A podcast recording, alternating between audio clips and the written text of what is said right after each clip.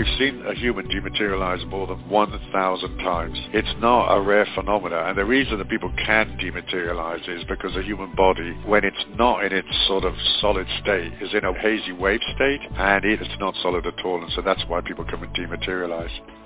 So this non-solid being is sitting on a stool and they're essentially a spirit with a physical body that has all of these geometries and mathematics in them. And as the purple light goes through, the, like it's really like the, the Christ consciousness or the Buddhahood or whatever you want to call it. Um, it's difficult to get into terms, but when the light goes through them, it fixes up their geometries and they get better. You're now tuned in to Nicole Whitney's News for the Soul highlights life-changing spotlights she has shared with leading teachers in the human consciousness field since 1997. Go now to newsforthesoul.com to hear the full shows totally free. That's newsforthesoul.com. And we're live. Surprise, 10 a.m. Pacific time. We have a surprise for you today. I'm Nicole Marie Whitney. This is News for the Soul. Life. oh, no voice, voice going away. Life-changing talk radio from the uplifting to the unexplained. Got that covered in full. Uh, we're on for several hours today, by the way, so stick around. Uh, but we're starting out with something really exciting because he's up to good stuff, and I know Gary O'Connor and I have been talking about him quite a bit lately, so his ears have probably been burning. Well, it's Stuart Wilde. Anything could have been burning. Um, so he should need no introduction what whatsoever. Evolutionary, metaphysical, wild guy, author and leader, and always floating around on the outer limits of the known consciousness of humankind. I don't know how else to describe him. He's here, he's now. Stuart Wilde, welcome back to News for the Soul. Hi, am I on line with you? Because I was on your caller line before. Yeah, you're Can you totally hear on the line with. I can totally hear you. Cool. Um, do you think you could sort of like um, talk for a minute while I call you back on a phone card? Because Okay, I'm in a I'll- really I'll talk for a minute. expensive hotel, and they're going to charge me five bucks a minute. You know. Oh God, oh God. Okay. so well, can you, um, try- tell them something interesting, and I'll call you back like I'll like within 30 seconds. Yeah. Yeah, thank you. Okay, bye bye now. Okay. All right. so, interesting. I will uh, tell you about what's going on here. How about that? First of all, for the next hour, God willing, we'll get Stewie back on here in a second, and we will have our conversation for the next hour with Stuart Wilde as to what's going on because he's suddenly popped up here in Vancouver out of well, unexpectedly, and he's got some cool things going on, as Carrie O'Connor's been telling us about. Uh, she was actually with him in Vegas about uh, two weeks ago. This has got to be good. You know, it's good if Vegas works its way into the story with Stuart Wilde. So we're going to talk about that for the next hour. Then we have open lines. So that's where we're at right now. And that, okay, Stewie's having trouble calling back in. I'm going to go to a commercial, and we'll get Stewie down the line. Hang on. How would you like to learn how to bend metal with your mind for real? Well, you can. News for the Soul is home to the one and only Spoon Bending Kit, an instantly downloadable digital gift that contains two hours of audio and visual instructions designed to get your mind out of the way and teach you how to truly affect solid matter just with your thoughts. Find out once and for all how you are affecting your reality with every thought you think. Don't let anything block you from creating the life that you want. Download the newsforthesoul.com spoon bending kit today. Just go to newsforthesoul.com right now and click on the bent spoon. That's newsforthesoul.com. We're still working on getting Stuart back on here. He's having trouble with his calling card. so stand by. Stuart Wilde on News for the Soul. God willing. Okay, let's see if we've got him back on. Yeah, are yeah, I wound up in the host queue, and um, I was going, hello, hello, hello, I didn't get you. Oh my gosh, you were hosting your own show. But I tell you what was weird. I got a phone card from the 7-Eleven, and when I punched in the uh, the code, it said it's an invalid card. So Oh, that God. took me five minutes. anyway, listen, nice to talk to you. I haven't talked to you for ages and ages and ages, but we did some shows together years ago, didn't we? We many, yes, we did Yeah. for going going quite a ways back. You know. It's yeah, before the flood. yeah, I know. So you're you're well, I've been talking to Carrie O'Connor. Of course, she's a regular weekly guest on News for the Soul, and she's been telling me about, all about. Um, yeah, um, Nicole, listen, your voice is breaking up, so I'm only getting little bits of stuff. Are you on a mobile or something? No, I'm I'm just going to switch my headset. Hang on. Okay. Ah, I love the technical things these days. Boy, oh boy, it's just yeah. No, that's loud and clear now. That's an improvement. Thank you. Oh, um, okay. So you were talking about Kerry O'Connor. Yeah, she's a good friend, and she came over to Ireland for a few weeks, and uh, she got to hang out with me and other people, and um, yeah, it was really, really good. You know, Chris Krebsick of thehoodedsage.com was there and so forth. Yeah, well, she was saying that you're up to some very interesting things, so I'm I'm just bursting to get the latest Stuart Wilde news. Well, so I'll tell you what. On? Okay, here's the story, Morning Glory. um, I saw this great light come into my hands about maybe six months or a year ago, and I could see it with my eyes shut, inner sight, and I could see it with my eyes open, in a normal sight. And then I saw these visions that told me to go and put my hands on people and, you know, offer them a kind of spiritual renewal, a blessing, a healing, you know. So I started trotting around Ireland and um, I went to a place, a sacred well called St. Patrick's Well, and then the committee threw me out. They didn't want me there. So I went to other places, and I've been doing healings in Canada and um, of, you know, just various spots. I'm going to go to Italy and do them in Rome at the Vatican. And um, I posted all on my site, you know, stuartwilde.com with a U, S-T-U-A-R-T, so people can follow along if they come. I've done 2,411 so far. So I'm wow. motoring. Yeah. You are motoring, I know, and I. Yeah, know, that's in about time. six weeks or eight weeks. You know, I haven't. I mean, I, I haven't started that long ago. You know.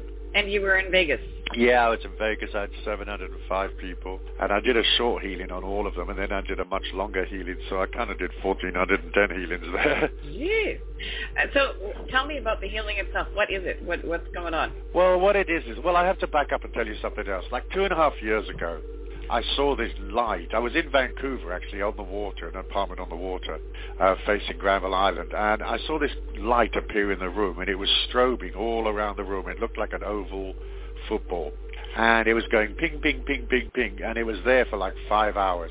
And I saw the Christ consciousness and the solar logos and hosts of angels, many things, you know. And at the end of that series of visions, and there were four other people in the room, they saw it as well. I got stigmata through my hands and my feet. And it's the sensation of nails or skewers going through your skin. It's extraordinarily painful. And it's been raging for like two and a half years. It's eased off about, eased off a little bit now, but it's still going.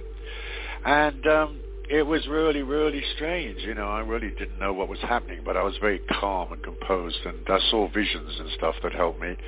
And it was after the sort of pain of this stigmata thing for two and a half years that the light came into my hands. So it wasn't sort of like imagined or, um, uh, hold on a second, I don't know how to operate this bloody system. Hold on a second. oh God, if I cut you off, I don't dare cut you off. Can you hear that phone ringing? I can hear, but you know what? Just that's very good. Just let it ring, okay. Yeah. Yeah, because I haven't got a clue. I haven't got a clue how to operate these things. We don't want to lose you now. It's just no. I'm totally technologically challenged. I mean, I can't work a toaster, you know. Um, anyway, I was after the stigmata. Um, came and went. I mean, it went day and night for 24, 24-7. And sometimes it was so excruciating, I'd have to lie on my bed and sort of meditate my way through it for an hour. Anyway, then after all of that, the light came. And essentially, it's a purple light and it goes inside people and it changes their fractal codes. It changes their geometries and the mathematics of their body because humans are essentially lots and lots of little boxes like pixels on a photograph. And those boxes contain codes like geometries and mathematics and tubes, you know. And uh, so this light goes through the person and where there's black, let's say, because they have some dysfunction in their body, it changes the code from black to purple and they get better. And I've you know, I've done healings on leukemia and brain tumors and asthma and uh, autism, uh, gout. I published on my site a few days ago, and 25 other diseases. But when I'm working on them, I don't know necessarily what's wrong with them. They may be troubled, psychiatrically troubled. I got one guy out of an insane asylum, and he called me from the asylum, and I told him what to tell the doctors to call him into letting him out, and he he did that, and they let him go. And then he came to Ireland, and he stayed with me, and I did a healing on him. I mean, he was absolutely demonically possessed. He was completely round the bend, and he was cured, and he went off to Switzerland and got a lovely job at 120,000 a year. well, you have been busy. Yeah. So, what, where, why is this happening? First of all. Well, my old teacher said 45, 35, 40 years ago that when this great darkness falls upon the world, because he knew all about the fascists and all this stuff that's going on now with, you know, their arrests without trial and wars and all that stuff. He said when all that darkness comes around, which it has to come around because the human shadow has to come out and people have to see how ugly it is. He said that when the shadow and this darkness falls upon the earth, that the eternal Tao and the feminine spirit would come back to earth and um, as to compensate for the darkness. And so I think that why now is because the world is going ever more degraded and ever more, you know, uh, broken down, and it's it's just being ruled by these sort of fascists that uh, are not even American. I mean, they come from another place. Are you there, Nicole? I'm here. Are you, you there? To say something now, like, well, that's jolly boring shit, or something like that. I don't know what. Say whatever you want to say. well, you know, hasn't the darkness always been here? We're just seeing it now. I mean, do you mean the fall? Yeah, I mean, it, certainly it, was here. It was certainly here during the war and stuff like that with Hitler and, and before the, in the Dark Ages, before. I would think it was here. Yeah, but for some reason we're approaching the end time, and uh, so this is a sort of final phase, a, rec- a recapitulation of evil and then a recapitulation of the Christ consciousness, the solar logos, and goodness. And the solar logos is essentially a celestial light. And I was watching it like a couple of years ago, and I saw it coming into land, you know, and when it landed, I translated it into this massive electrical transformer that was the size of like a small house. But essentially that light is here now, and uh, the Christ consciousness is in there, and the Buddhahood, and and the light of the you know the gods and the angels and the feminine spirit and Gaia. It's all there inside this solar logos. And so it landed, and now we get the benefit from it. All right. So, is there did this light or this vision? Uh, is it just did it just come to you? No, no, other people have seen it, like many, many, many have seen it. And sometimes they write emails and explain what they've seen and so forth. And Chris Krebsick, thehoodedsage.com, he writes about it. And uh, and uh, it's a common thing. I mean, there's many, many, many visionaries and psychics and teachers that can see that light now. You know, it's it's common to all of us. It's not a uh, it's not an exclusive anything, you know. So, what do you? Oh, Uh, are other people doing healings with it? That I don't know about. Um, that I don't know about. I've got no idea because there was um, there was a, a doctor that came to me and I held his hands for 20 minutes and then he went off and did healings and he cured a lady of uh, multiple sclerosis by just putting his hands upon her and she went off to the hospital and she had a scan and the lesions in her brain weren't there anymore. So I have transferred it to two people by just holding their hands and the doctor was the most spectacular transfer. But yeah, it, there's no exclusive anything, you know. I mean, it's like it's the Christ consciousness. It's everywhere, you know. Mhm. Wow. Well, I, you know, Carrie came on and she's she said that she was blown away because you you cured something in her head or something the first time that she got together with you. So she's been going on about it ever since. Well, and she had some something in her hand that was becoming infected, and she would have had to go to the hospital for um, antibiotic injections. And yeah. after the healing, it wasn't there anymore, and so she was um, she was happy. Carrie was, yeah. You're now tuned in to Nicole Whitney's News for the Soul highlights. Life-changing spotlights she has shared with leading teachers in the human consciousness field since 1997. Go now to newsforthesoul.com to hear the full shows totally free. That's newsforthesoul.com. Yeah, well, you know, it's like it, it's sort of it's miracles, but it's not really miracles because um, it's mathematics, it's geometry. So the purple geometries and the purple mathematics go through the person's body in the space of a few minutes, and it just changes the geometry of the septic finger, or it changes the geometry of the leukemia or the cancer, or whatever else is, you know. So all of those things wow. have a geometry. They have, they have a fractal code, like the Mandelbrot set. It's all a series of geometries and fractals. We're not solid beings. You know, I've seen a human dematerialize completely, myself and others. We've seen a human dematerialize more than 1,000 times. It's not a rare phenomena. And the reason that people can dematerialize is because the human body, when it's not in its sort of solid state, is in a wavy, ha- hazy wave state. And it's, uh, it's not solid. It's not solid at all. And so that's why people come and dematerialize.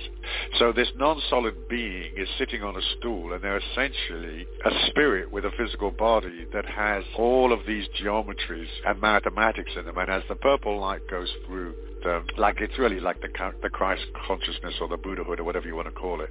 Um, it's difficult to get into terms, but when the light goes through them, it fixes up their geometries and they get better. So I know you were having events where you were training, trying to train people to see that dematerialization for a while. Were people able to see it?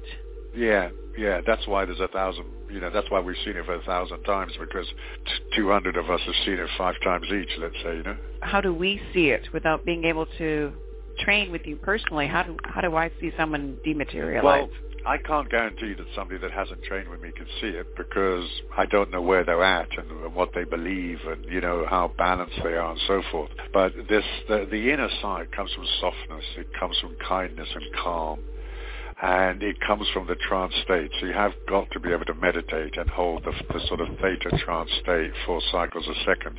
And then those inner worlds open up, but they only open up as much as you open up, and they only open up as much as you can purify your life, you know? So the inner side is usually denied to people that are that, that are sort of unprocessed and that haven't worked upon themselves and their shadow and they haven't developed that kind of generosity and charity and kindness in their soul. You know, you have to have a good soul to see. So you're getting all of these these. You've got this light coming to you. You're being guided to travel around. Have you have you had many visions as to, you know, where things are at and where they're going in this transitional time? Well, I've seen lots and lots of sort of visions of the destruction of Jerusalem and so forth. Um, mm. And I've seen visions of the collapse of the stock exchange and the sort of American political system and so forth. So we're living in a precarious time because things could go belly up at, at any time. I mean, right now the stock exchange is sort of being pumped by the Federal Reserve and they're sort of yeah pumping it up no matter what the news is. But once the election's over, it could easily come down. And then again, if there was a massive earthquake tomorrow somewhere like California or if a meteor hit New York, you could see the stock exchange collapse overnight. So we're in an age where the shadow's coming out, the goodness is building to compensate for the shadow, and then the systems of 3D, like Wall, you know, Wall Street and so on, that's so like corrupt and manipulated, those systems eventually fall apart because everything has to return to a sort of order, a beauty. You know, it's like Gaia, the spirit of the earth, is here to restore the natural balance of things. So you're still seeing that sort of process going on. Um, what on the other end of the scale? With this light coming in and other stuff on that end of the scale, what are you seeing for the future? Well, you don't get to see like, you know, 10 and 20 and 30 years ahead, but I don't believe that the world will end in 2012, you know? The Mayan culture was extraordinarily rinky-dink. I mean, I don't know if people know that, but it sort of covered just maybe a thousand miles of Central America. And they were very cruel. They were black magicians, and they had these blood sacrifices and tens of thousands of slaves, and they would chop people's heads off at the top of the pyramids and roll them down the hill. And um, what happened to the Mayans was that in the end, the slaves rose up and they slaughtered the kings and the priests and the aristocracy and they stole the gold and returned back to their families in the forest from where they were originally captured. So the Mayans couldn't really foretell their own demise, and they couldn't foretell that like karma would find them and they'd all be rubbed out. And uh, the fact that their calendar ends in December 2012 is like completely irrelevant. So I've seen visions of 2016, so we're definitely going to get past 2012. Well, we're on the same page there, that's for sure. I love that. Rinky dink. There you go. Yeah. um, but what what is your most immediate communication? I mean, you're, you're being guided to go to to all these places. You're going to the Vatican. When's that ha- happening? And how well, do you think um, that's going to go? I'm doing healings in Italy, in Turin, on October the 14th, and I'm in Volterra on October the 16th, and I'm just waiting to confirm with a contact of mine in Rome. So I would say October the 18th, I'll be in Rome, right there in front of the Vatican, where the obelisk is.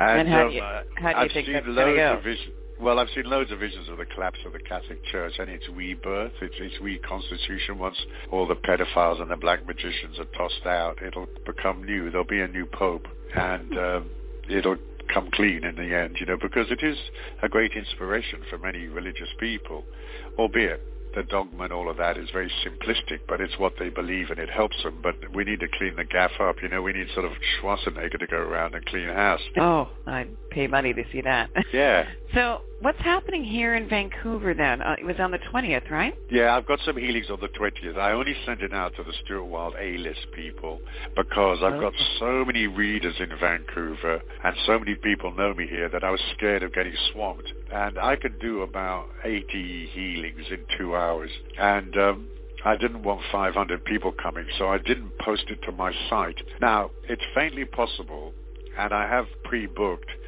the healing, the rooms that I've had to rent for Saturday afternoon. And if I go ahead with Saturday, I will post it on my stuartwilde.com site Thursday night.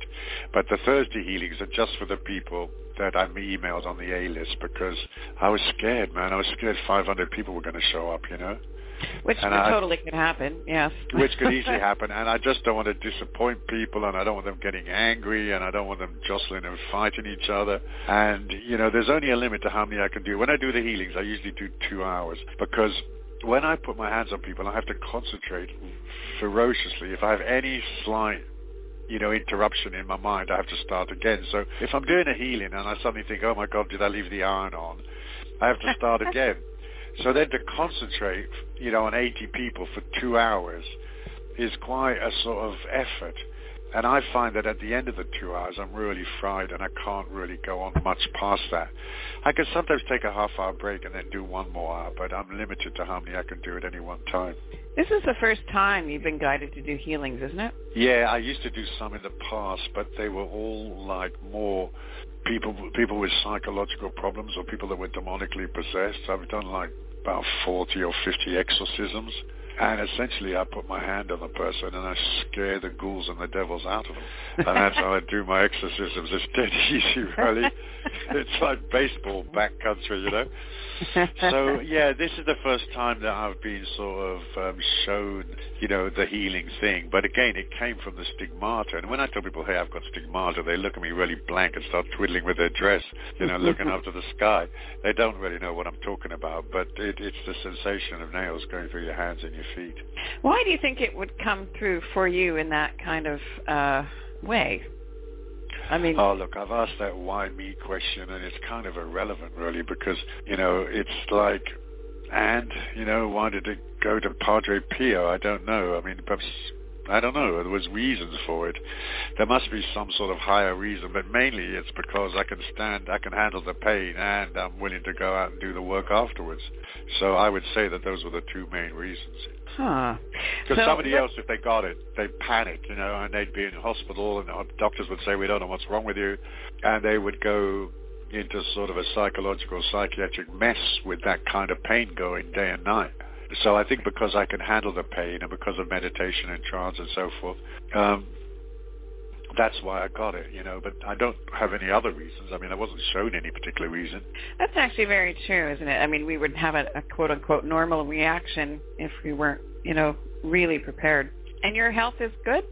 Yeah, yeah, I'm very strong. I've got a lot of stamina, you know, so I'm okay. Hmm. Are you able to heal yourself when things come up, or if they always, come up? always, yeah, always, every time. Yeah, if I have, let's say, I don't know, a pain in the gut or something, I just mentally put my hand inside my body, and I say a couple of little sort of prayers. Because when I do the healings, um, Nicole, I watch for these purple hands to come up, uh, like a vision of a purple hand, you know, and I watch for them to come up nine times. So when I'm touching somebody on the shoulders, I watch for those visions to come up, the purple hands. They come up. Once they've come up nine times, the healing's over. So that can be like in 15 seconds, they can come up nine times. But then I go on and I do some protection prayers and stuff as well, you know, beyond the actual healing. But yeah, I can sort of do the healings in 15 seconds. And then when I have a problem, um, like I don't know, like I had a sort of indigestion pain across the top of my chest a few days ago. I just put my hand inside my own body and I pull it out, and that's it. So how much is, is it driven behind your own intentions and attention and how much is coming through you from somewhere else? Well, I don't know. I can't sort of um, be particularly accurate on that. I don't know. But I don't charge for the healings that I do, and I do not accept donations. So there's no sort of ulterior motive on the financial front.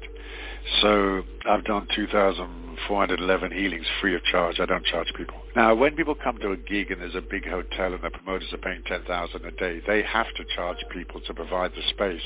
Well, that's a different thing. But the street healings and all the other healings I've done, I've never charged anybody ever and I never will. I'm just not allowed to charge, and I don't want to charge because I don't want a person sitting on the stool thinking, how much money have I got to give this git? And will a tenner do, or should I give them 50 bucks? You know, I don't want them thinking like that. I want them to concentrate on their salvation, their redemption. I, I, I call it the spiritual healing, the second chance.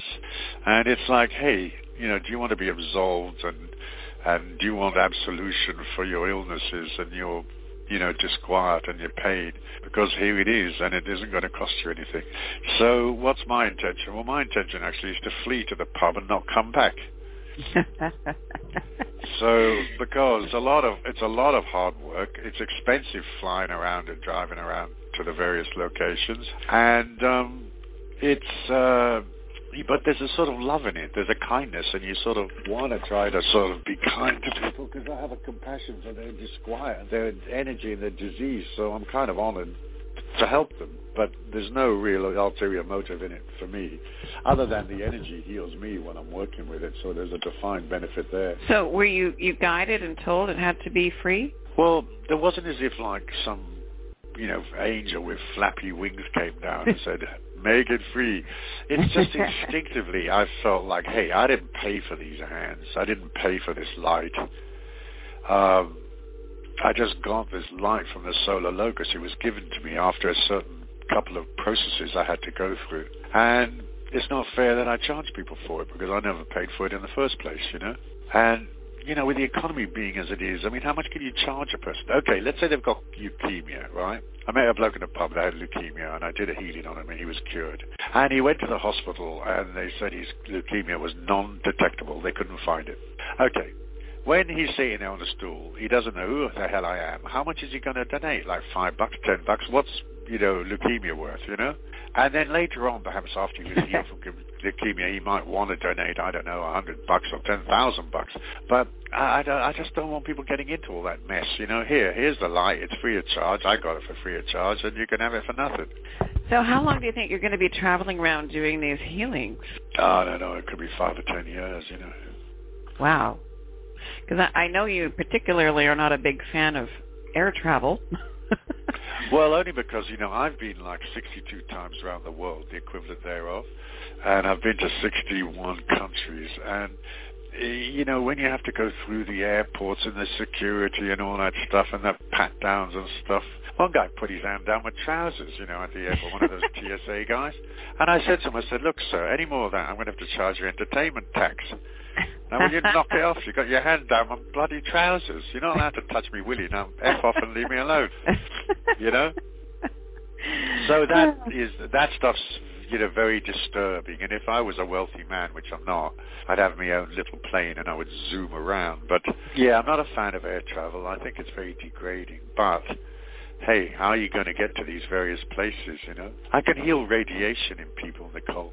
So I was thinking of going to Japan. I was just going to say, is that your on your travel plans then, Japan? Well, I'm thinking about it. I mean, I don't know anything about Japan, and I don't even know if I have any. Oh, I know I've got Japanese readers, but I'm not really linked into people in Japan. But um, when people come to the healings, I test them with a Geiger counter, and we just run it across the front of their body and we get these readings off of them for their, you know, the amount of radiation they're giving off.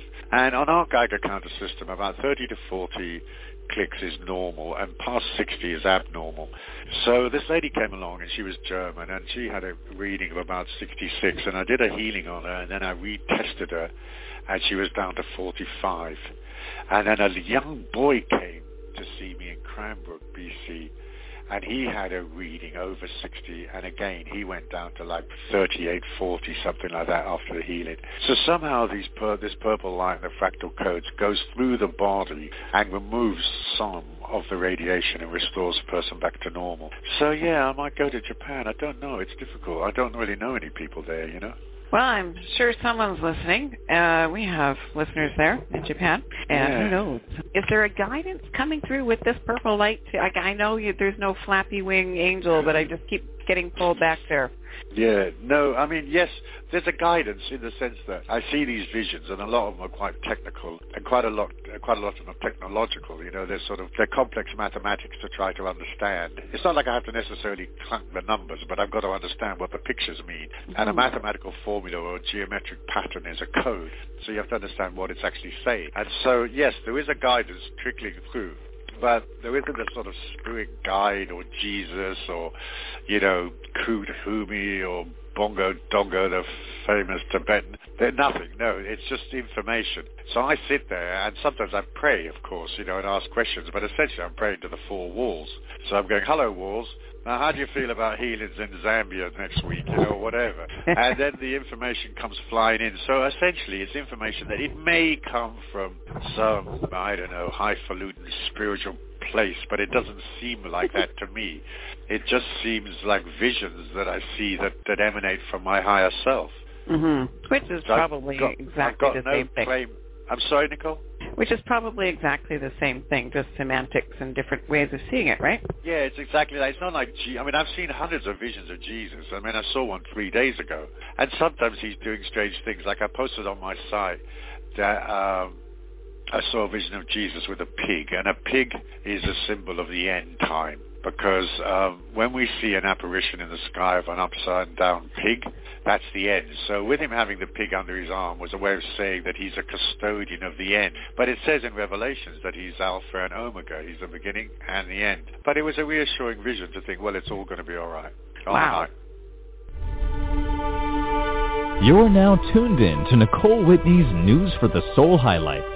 Life-changing spotlight she has shared with leading teachers in the human consciousness field since 1997. Go now to newsforthesoul.com to hear the full shows totally free. That's newsforthesoul.com. Yeah, did I you- answer your question or did I just ramble around it? I can't quite figure it out. I have no idea. Um, Okay. are you are you still writing?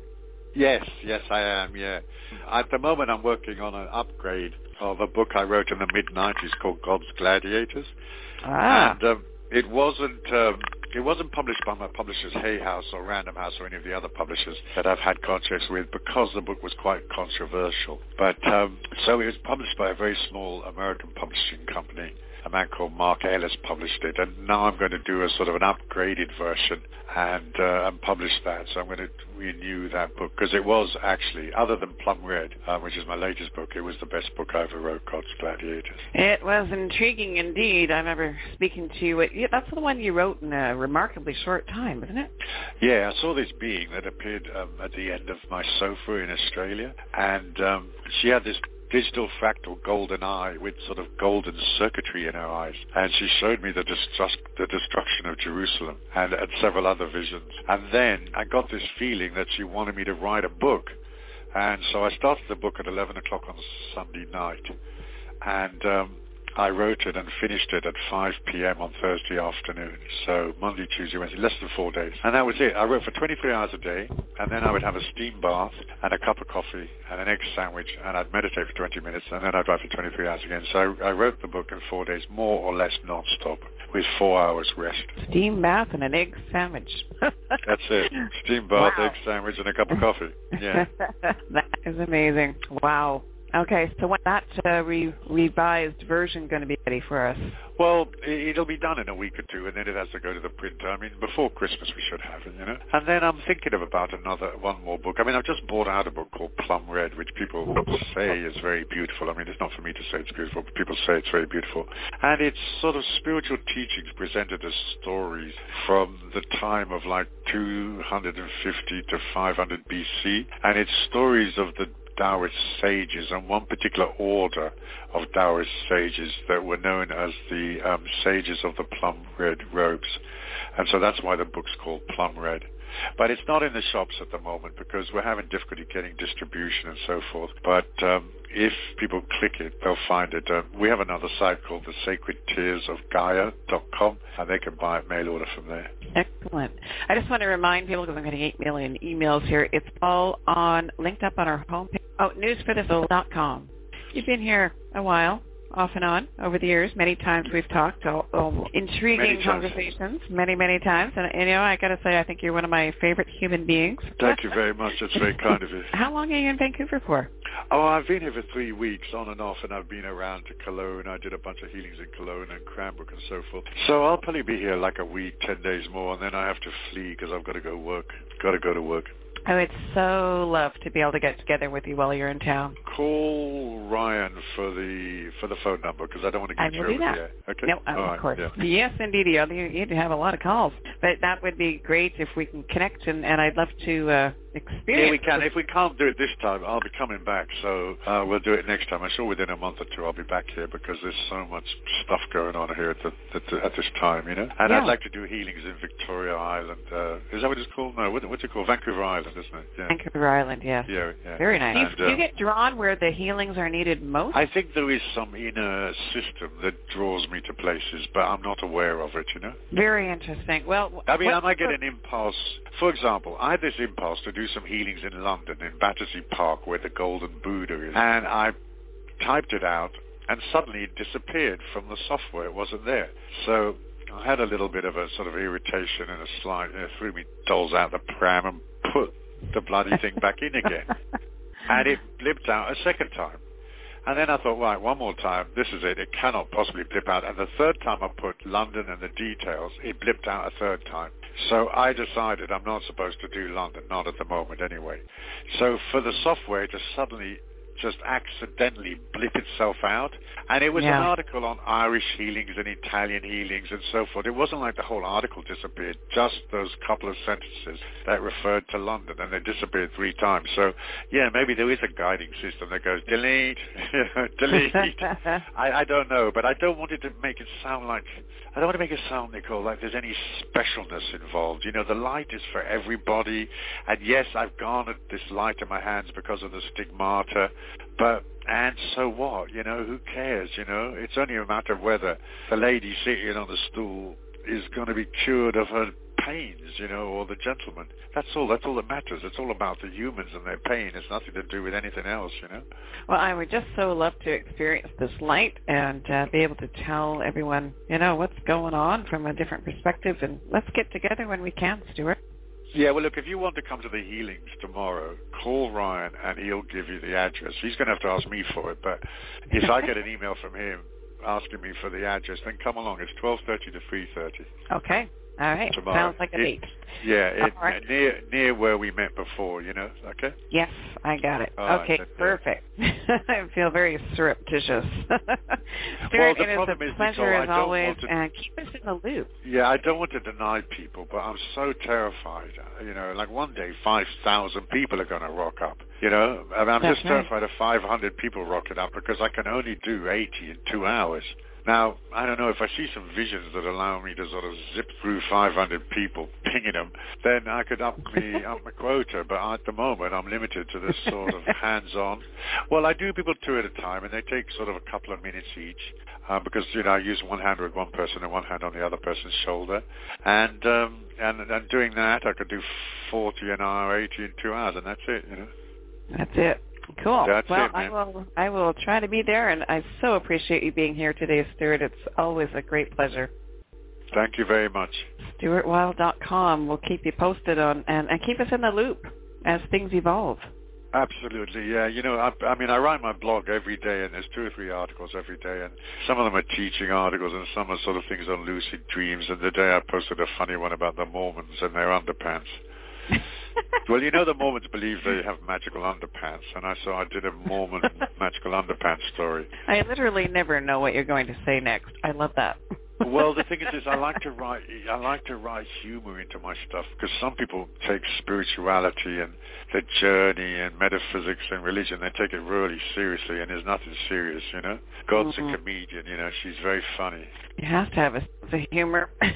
Yeah, you'd have to have a sense of humor to be God, wouldn't you? So yeah, no, she's a funny person, and so I just want it all to be light and breezy and normal. You know, spirituality is the act of becoming ever more normal. That's what it is. It's becoming natural and returning to Gaia and your nature self and the normality of things rather than, you know, wandering around with a diaper on your head clanking a bell. Not to say that that's wrong, but it's all a bit over the top, do you see? it is. it's a thing that you have to evolve through eventually. One day you look at the diaper and you think, this is absolutely silly. Why is this on my head and why am I clanking a bell? And you go to the pub instead. there you go. Stuart Well. In a God bless. nutshell. Thanks, Stuart. Yeah, Take bye-bye care. now. We'll see you soon. All right, stick around. We're just getting started today. That was, by the way, if you missed the intro, Stuart Wilde, stuartwilde.com, the one and only, and uh, more on that to come. You're now tuned in to Nicole Whitney's News for the Soul highlights. Life-changing spotlights she has shared with leading teachers in the human consciousness field since 1997. Go now to newsforthesoul.com to hear the full shows totally free. That's newsforthesoul.com.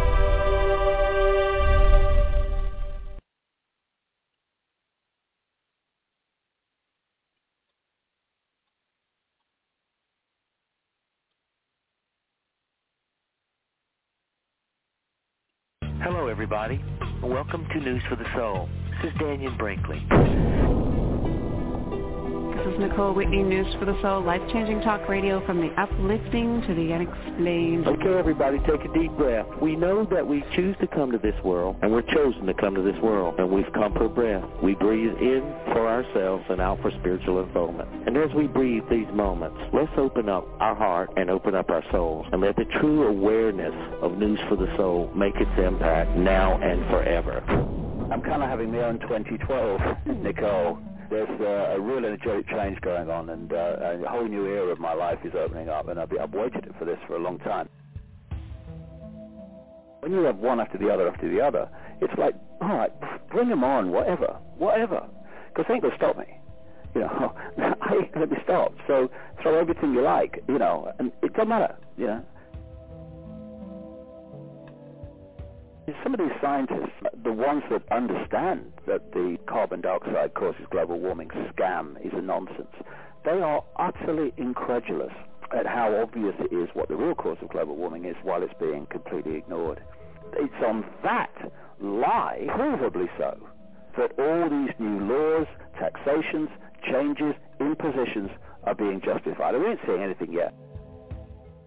I'm not having it. I am not shutting up. I will not shut up. And if what I'm saying is true, why should I? No matter, no matter what people say about you. It doesn't matter. It's an illusion.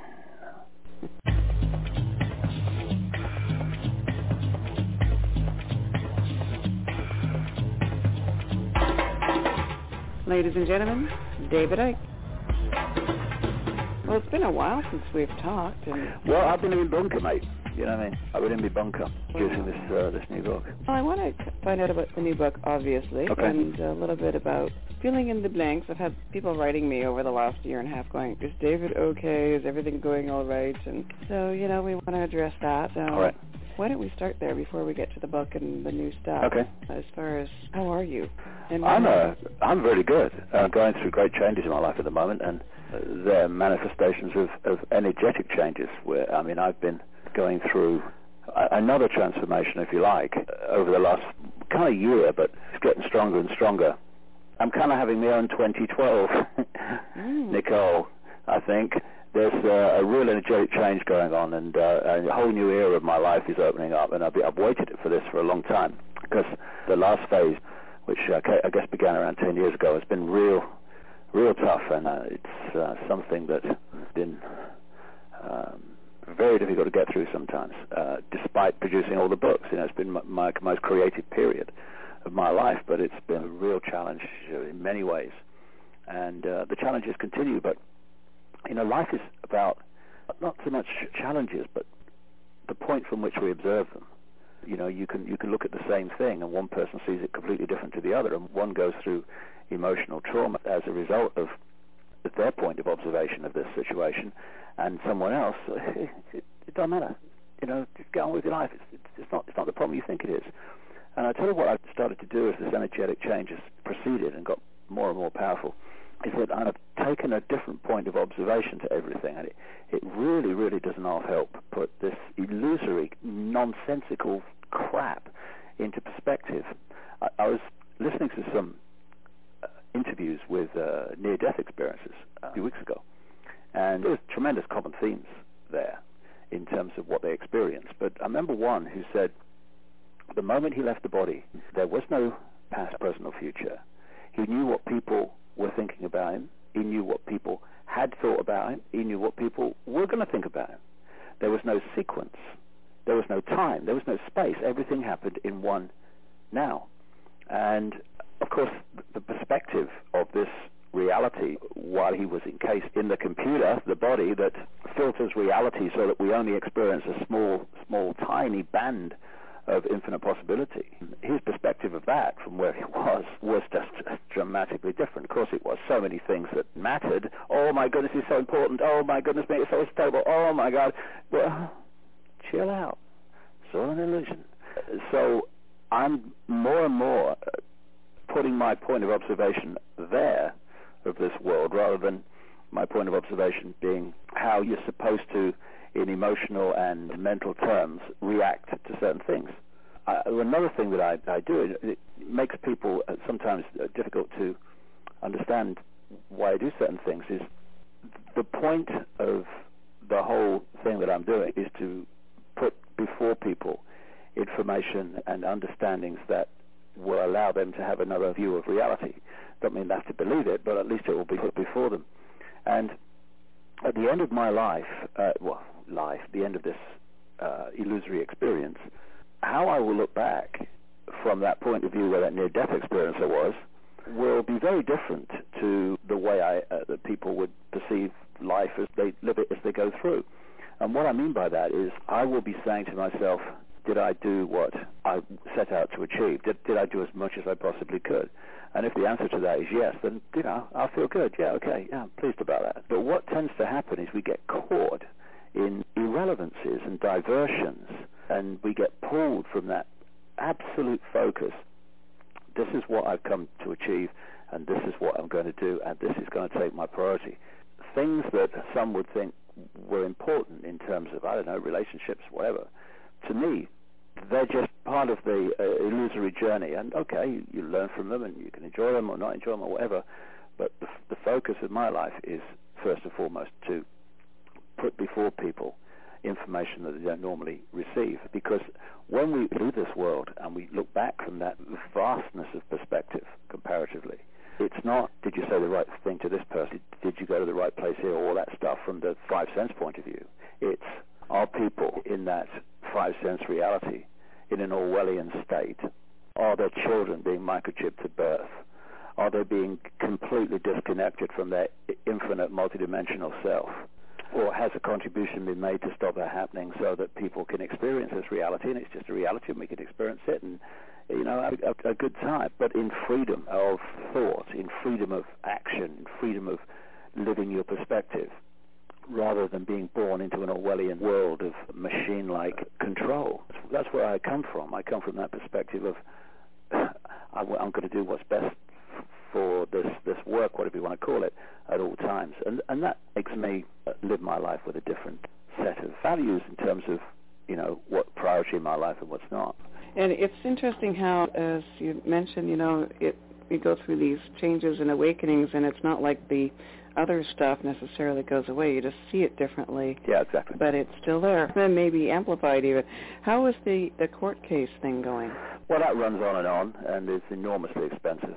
You know, I've had people come into my life in this cycle of 10 years, and it's been an interesting, from the perspective I am now, to look back and see how the people, first of all, uh, vehemently say how passionate they are in supporting what you're doing. And, oh, this information's got to get out, and it's all fantastic, and oh my God, it's so important. And at the same time, they make your life and your ability to communicate that work more difficult than anyone else. And in this period now that I'm, I'm living through, these people and those influences, those energies are, are going out of my life. And this is all part of this transformation. we can see the problems we have as, oh, God, everything's gone wrong. What's, oh, my goodness. Or we can say, hey, how do you make uh, steel stronger, harder, more impossible to destroy? You put it through fire, you know, and you hammer it into uh, what you want. Uh, no one said it was going to be easy. So I've had so many challenges in my life, and it's not just me. I mean, of course, everyone has challenges in their life. But um, I've had so many challenges in the last uh, like 20 years that it's like my arthritis, Nicole. To be honest, I've had arthritis since I was uh, 15. I played professional soccer with it till I was 19, and then it got so bad. Oh, no, sorry, 21 it was, not 19. I, I thought I was going to stop at 19, but I kept going till 21. And uh, I played professional soccer, and much of the time in agony. Uh, but eventually it was too bad I had to give up. And it's kind of, you know, progressed through the years and stuff like that. Uh, and to me, pain that would give incredible grief and, and suppress the people's ability to do things and, and, and put them in a really bad space because it's so painful. To me, it's so natural to me to be in pain that it, it, it, the threshold just is not the same. And that doesn't mean, you know, I'm, I'm better than anyone else or braver than anyone else or anything like that. It's just the fact that I have experienced pain on a daily basis since, well, I was a teenager virtually. And so, therefore, it's not the same to me. And it's a similar situation with these challenges you get. Just one of the challenges might floor people and, and make them give up. But when you have one after the other after the other, it's like, all right, bring them on, whatever, whatever. Because they ain't going to stop me. You know, I ain't going to be stopped. So throw everything you like, you know, and it doesn't matter. It's like, I really remember the Muhammad Ali fight when he fought George Foreman and Muhammad Ali was coming towards the end of his uh, career. He was not as fit and strong as he was before, and George Foreman was the big hitter. He was the he was the man, the champion. No one could beat him. And Ali went in the ring with him, and George Foreman threw punch after punch after punch after punch. And Ali was, was virtually throwing no punches because he was just defending himself from uh, damage. And then in the end, Foreman had punched himself out so much he could hardly lift his, his, his hands in the air, never mind punch anybody. And Ali hit him and he went down. I come from that perspective, if you like. Not I want to hit anybody or, or hurt anybody, but these challenges and people that try to bring me down and, and, and people that try to make what I'm doing more difficult, often while saying that they're trying to support me, that is just, you know, okay, just another thing to deal with, so we'll deal with it, okay? And through all of this uh, period of 10 years, like I say, while all this has been going on, it's been a tremendously creative period for me. It's been the most creative period of my life with book after book after book after book. And I, have been through this uh, situation to uh, secure control of my books, which is still going on, although we're further down the road than we were when we started. And without the, the financial support of people that support me through the website, you know, that, that, we would be finished now. I mean, there would be no books. Be, none of my books would be in circulation, there'd be no nuance. Uh, simple as that. And it's been a fantastic encouragement to me uh, on a level that people who've contributed would, will never, never fully understand. To see in the situation that I'm in, trying to communicate information through uh, blockages in our society, which is which is actually structured to stop this stuff coming out. Obviously, that that there is so much support, and I'm not on my own.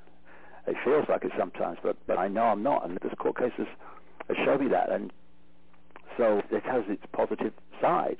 So in this period where I've been involved in legal things and going to court to get control of my books again, I've also written a really major work, which is just been finished, is going to come out in September, which is pulling together all the things that I've researched and come up with over the last 20 years, plus a, a massive new stuff and it's fitting the dots together. You know, and at the end of the day, I, I sometimes I've been working 12 hours a day on it, six six in the morning. I like to work early uh, through to six at night, sometimes eight at night, and it's been such a mental challenge because there's so many dots to connect and so much information to hold in your head until you can connect it with this and weave it with this. But sometimes I walked out of the little office where I work like a zombie. You know, what day is it? What planet is it? Uh, what's my name?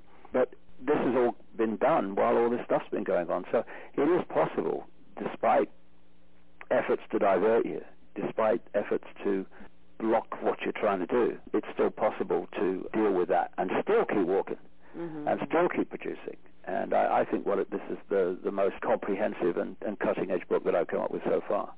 I've always noticed that it's amazing what we can do when we have to, when we're pushed to the wall and extended by these kinds of things. So, what is the book called? Uh, well, it's, it's called the uh, the David Icke Guide to the Global Conspiracy, and the subtitle is uh, Brackets and How to End It. And it's weaving together not just how the conspiracy works, but the nature of reality and how it's manipulated, how we create reality, how the body is a computer, and we identify with the computer as who we are when we're really consciousness.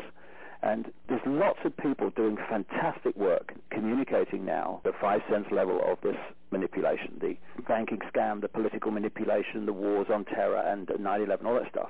And, and that's all in the book. It's all weaved together with all this other stuff. But to really, A, understand the scale of what's going on, and the foundation of it, which is the manipulation of our reality by understanding how we create reality while at the same time structuring society and education and science so that we don't know that if we don't know how we create reality and the manipulators do, well, you know, I mean, it's, you know, talk about candy from a baby. It's, it's a piece of cake to manipulate vast numbers of people.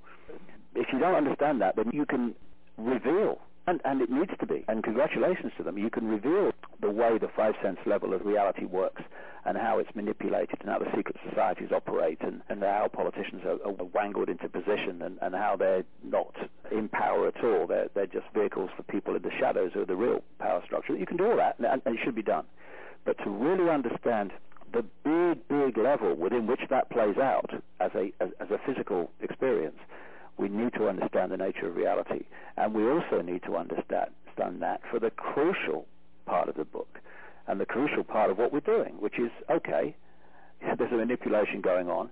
That we're being manipulated to operate in five-sense reality and disconnect from multidimensional consciousness so that we have a tiny, tiny perspective on life and who we are instead of being able to see it in the greater vastness of all that is to do that, we've got to understand reality and how we create it so that we can stop having people manipulate our reality to suit them and start to create our own one that we want and take the freedom back to create our own universes rather than have to be imprisoned in someone else's.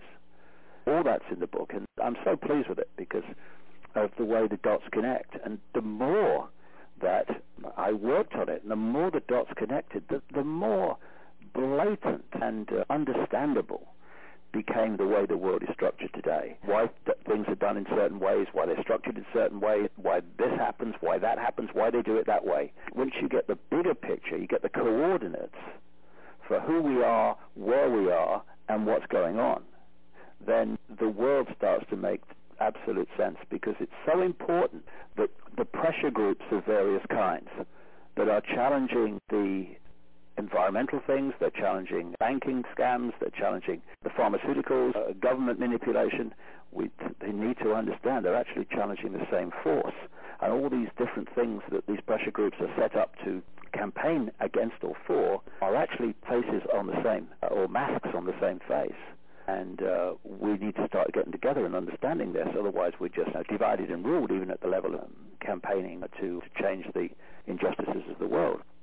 Another area that I, I go into in some detail in the book, and I think it's becoming increasingly important, Nicole, to be honest, and that's uh, global warming. The what I call the carbon cultists are now uh, using uh, global warming to bring in a change, more and more draconian, appropriately, draconian rules, laws, uh, more and more taxation, more and more reasons to stop doing this or to do that. It's becoming more the problem reaction solution excuse than even 9-11.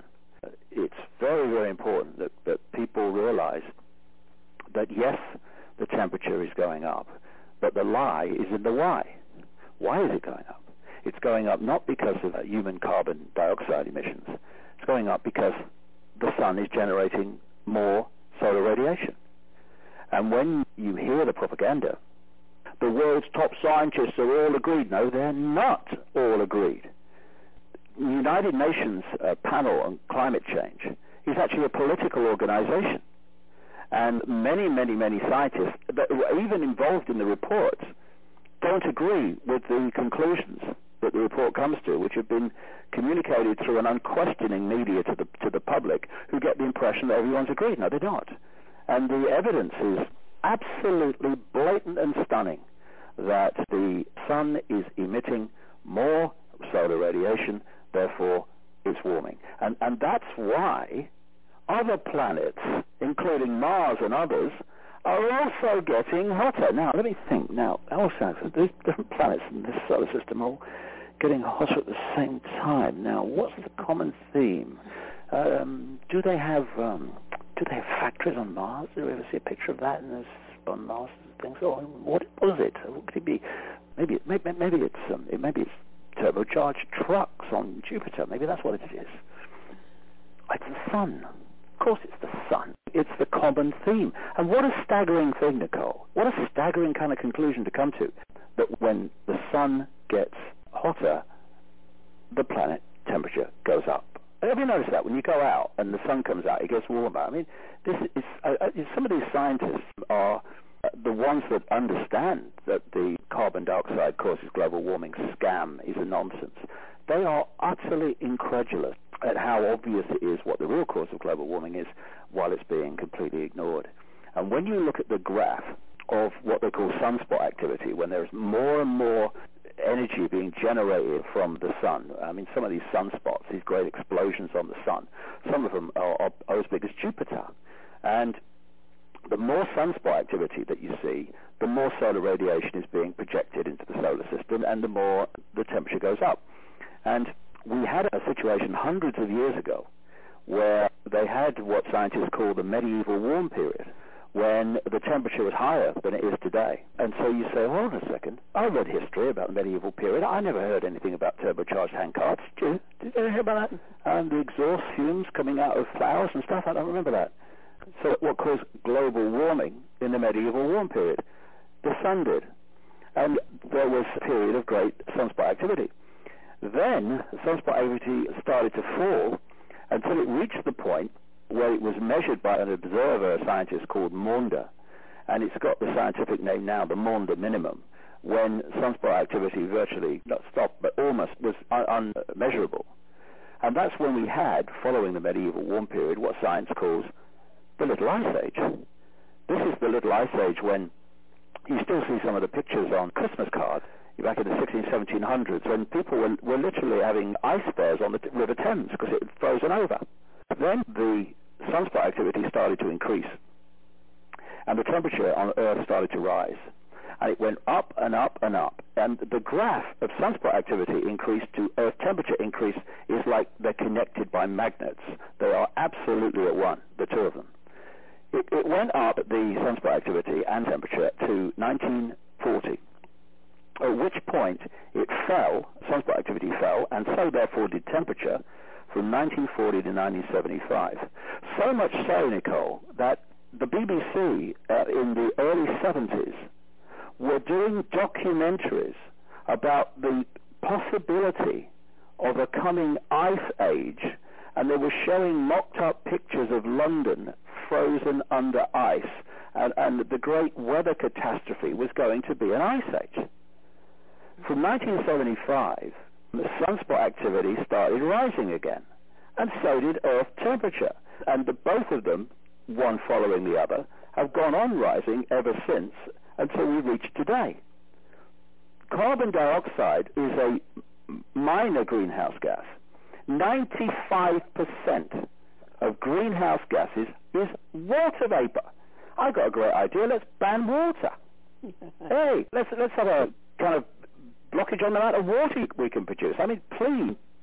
So you've got carbon dioxide being a small, a fractional percentage of greenhouse gases, and uh, the amount that humans produce is a fraction of that. Now, I'm not saying pollution's a good thing. This is where they this is where they divert you and change the point of the argument. I'm not saying that pollution's a good thing. It'd be great to have less pollution. Of course it would.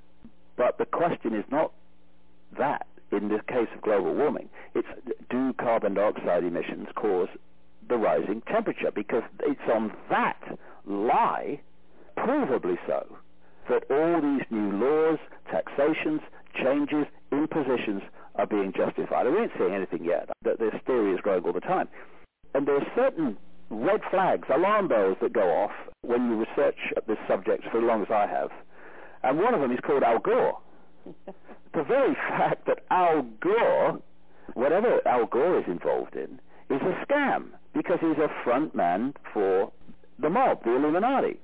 This is the reason why, when he was blatantly not allowed to be president, when he had the votes to be so, and uh, Bush won in 2000, he never kicked up the stink that anyone else would in that situation when it was quite obvious there'd been a, a manipulation of the vote. Uh, he didn't do it because that wasn't his role. He knows his place. And now he becomes a priest, because it's become a religion, of the carbon cult. And he's produced this uh, documentary, An Inconvenient Truth, and the book of the same name. I understand, my goodness me, he's been proposed for the Nobel Peace Prize. Well, for making a documentary telling lies. I mean, uh, uh is it me or what? And anything that Al Gore is involved in is part of the scam. So you, you put all these things together, and global warming is, well, not global warming because the temperature's going up, but the fact that it's caused by carbon dioxide emissions is one of the major cards being played now to push on the Orwellian centralized state. Oh, I'm so glad you brought that up. Is is that in your book? Yes, yes, in, in detail, okay. with the uh, the graphs and stuff to to show. And and one other thing that happens, uh, Nicole, that affects temperature is that when there's an increase in solar radiation hitting the Earth, there is a decrease in cosmic rays. And it's cosmic rays interacting with water vapor that creates clouds.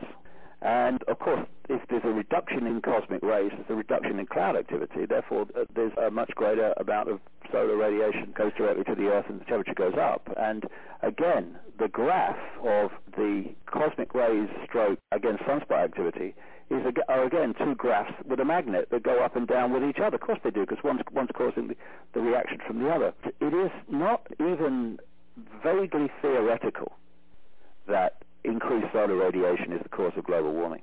It's clear, provable fact. The reason that we don't know that, except that there was a wonderful documentary in this country a few months ago uh, called uh, The Great Global Warming Swindle, in which these scientists, and, and really, really at the top of their professions and their specialities, were actually given a platform at last, just once, to say carbon caused global warming is a nonsense and explain why. And the reason that that's not known by most people is because the propaganda is all one way. And again, there are other alarm bells in situations when there's a scam going on. And one of them is when only one side of the argument is uh, given and stressed against a situation where anyone who's putting the alternative is not challenged on the facts, they are attacked personally and dismissed in terms of almost there's this phrase now that's being thrown around by some of these carbon cultists um, called global warming deniers. Mm-hmm. It's like Holocaust denier, you know. It, by definition, you're a really bad person and you don't care about people and you don't care about the earth and you're really, really horrible if you say, actually, this global warming is being caused by something else. And when you've got that combination ever of one side of the argument being stressed and anyone put putting the other side of the argument being attacked personally and vilified personally, then you've got a massive scam on your hands. And, and these scientists were, were saying how if you put forward a research project which is based on global warming is caused by carbon dioxide, you get the funding. You, you do the opposite. You put forward a desire for funding to bring about research that shows that it's the sun no way do you get the funding. In fact, you start to get vilified within the profession. You, some of these scientists have had death threats simply by saying, it's a scam, it's a lie, this is not caused by that. And, and that's always a obvious sign of a massive manipulation going on, and it is. It is. That's what it is, and it's uh, it's really uh, up front now, really at the cutting edge of the justifications for pushing the agenda forward. Well, it smacks of manipulation in, in the way it's been delivered in, in, you know, like you said, introducing taxes and creating more ways of lack and limitation kind of energy in the media. Mm-hmm. And definitely it's been a very unpopular thing to speak against. And uh, I think you're definitely onto something there. It's been interesting not being able to voice that in very many places, as you say. Right. Definitely a sign. But the thing is, if what you're saying is correct, then keep saying it, because eventually it'll be proved so. I mean, one of, one of the reasons that so many people are turning to my books and information uh, in latter years is because what was in them years ago is now happening. And so I'd say to people, just because people hurl abuse at you or try to undermine you or whatever, it, again, coming back to what we talked about earlier, point of perspective.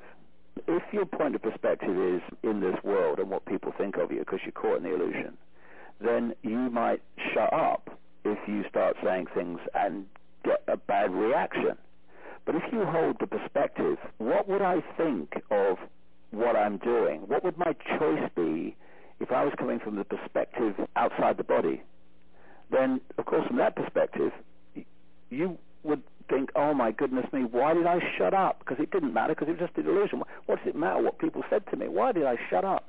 So, and if you can hold that perspective while you're here, then you don't shut up because you know that what people say about you it does not matter from the perspective of the wider consciousness, infinite consciousness, out of body consciousness. So just keep talking, and if what you're saying is right, it will eventually prove to be so. And one thing's for sure, if you shut up and walk away, nothing's going to change. And those that are putting the lies out to manipulate the masses of the people, they are just going to have a free reign to do it. I'm not having that. I will not have that. I will not shut up. I will not shut up under any circumstances, and people can hurl as much abuse as they like, undermine me as much as they like. This left foot is going in front of the right foot, and then the right foot's going in front of the left foot, and then I'm going to start a jog, and then I'm going to start a sprint, and you try to stop me, you know? you can't say that. Oh, oh just listen. You, you got you? Yeah, great. Okay. Just listen. You watch me say it. And if it, that has a power in itself, we are far more powerful than ever we think that we are because we still observe ourselves from the body computer level of reality. We look in the mirror and we think that's ours. No, it's not. I don't do that anymore. When I look in the mirror, I see I see a vehicle. I see a, a highly advanced uh, computer. That's what I see. I am consciousness. You are consciousness. We're all consciousness. We're all the same infinite consciousness. And that infinite consciousness has infinite power for change, infinite power for creativity, infinite power for genius, infinite power for everything. Because that's what it is, infinite. It's all. So if we can live our lives within this computer, not relate who we are to it, but know what it's a vehicle to experience this frequency range, which allows us to pick things up. Because, of course, if we didn't have a body that resonated within the frequency range you want to interact with, we couldn't pick anything up because consciousness is vibrating so fast that it would uh, it just pass through it. There'd be no interaction, and so it's a vehicle. But we have been kidded and manipulated into believing the vehicle is us. It's like being a, a, you know at your desk and working on the PC and stuff, and thinking the computer's you. People say that's crazy. You know, if you if you if you were uh, two spacemen on the moon and one of them started identifying who he was with his spacesuit, I mean, what would they, what would they say? I mean, the other guy would be, "I Houston, we got a problem. Bill thinks he's his spacesuit. oh my God, uh, uh, he, has gone mad. Well, he may have done, but that's what we're doing all the time because we don't realize it's a spacesuit. We think it's us. And if we can tap in to that level of infinite consciousness, then it's not David Icke or Nicole or Bill Smith who is actually expressing into this reality. It's infinite consciousness is doing it. Infinite power, infinite ability for creativity, and all the other stuff I was talking about. So we become the whole expressing itself in this reality through what we call a body, instead of being just a little me, because I'm just a body and I'm, I'm, all I am, and what can I do? And I'm just little public and they're ever so powerful, and what can I do? It's a completely different uh, point of perspective. So I'm not having it. I'm not. I am not shutting up. I will not shut up. And if what I'm saying is true, why should I? If it isn't, I shouldn't be saying it.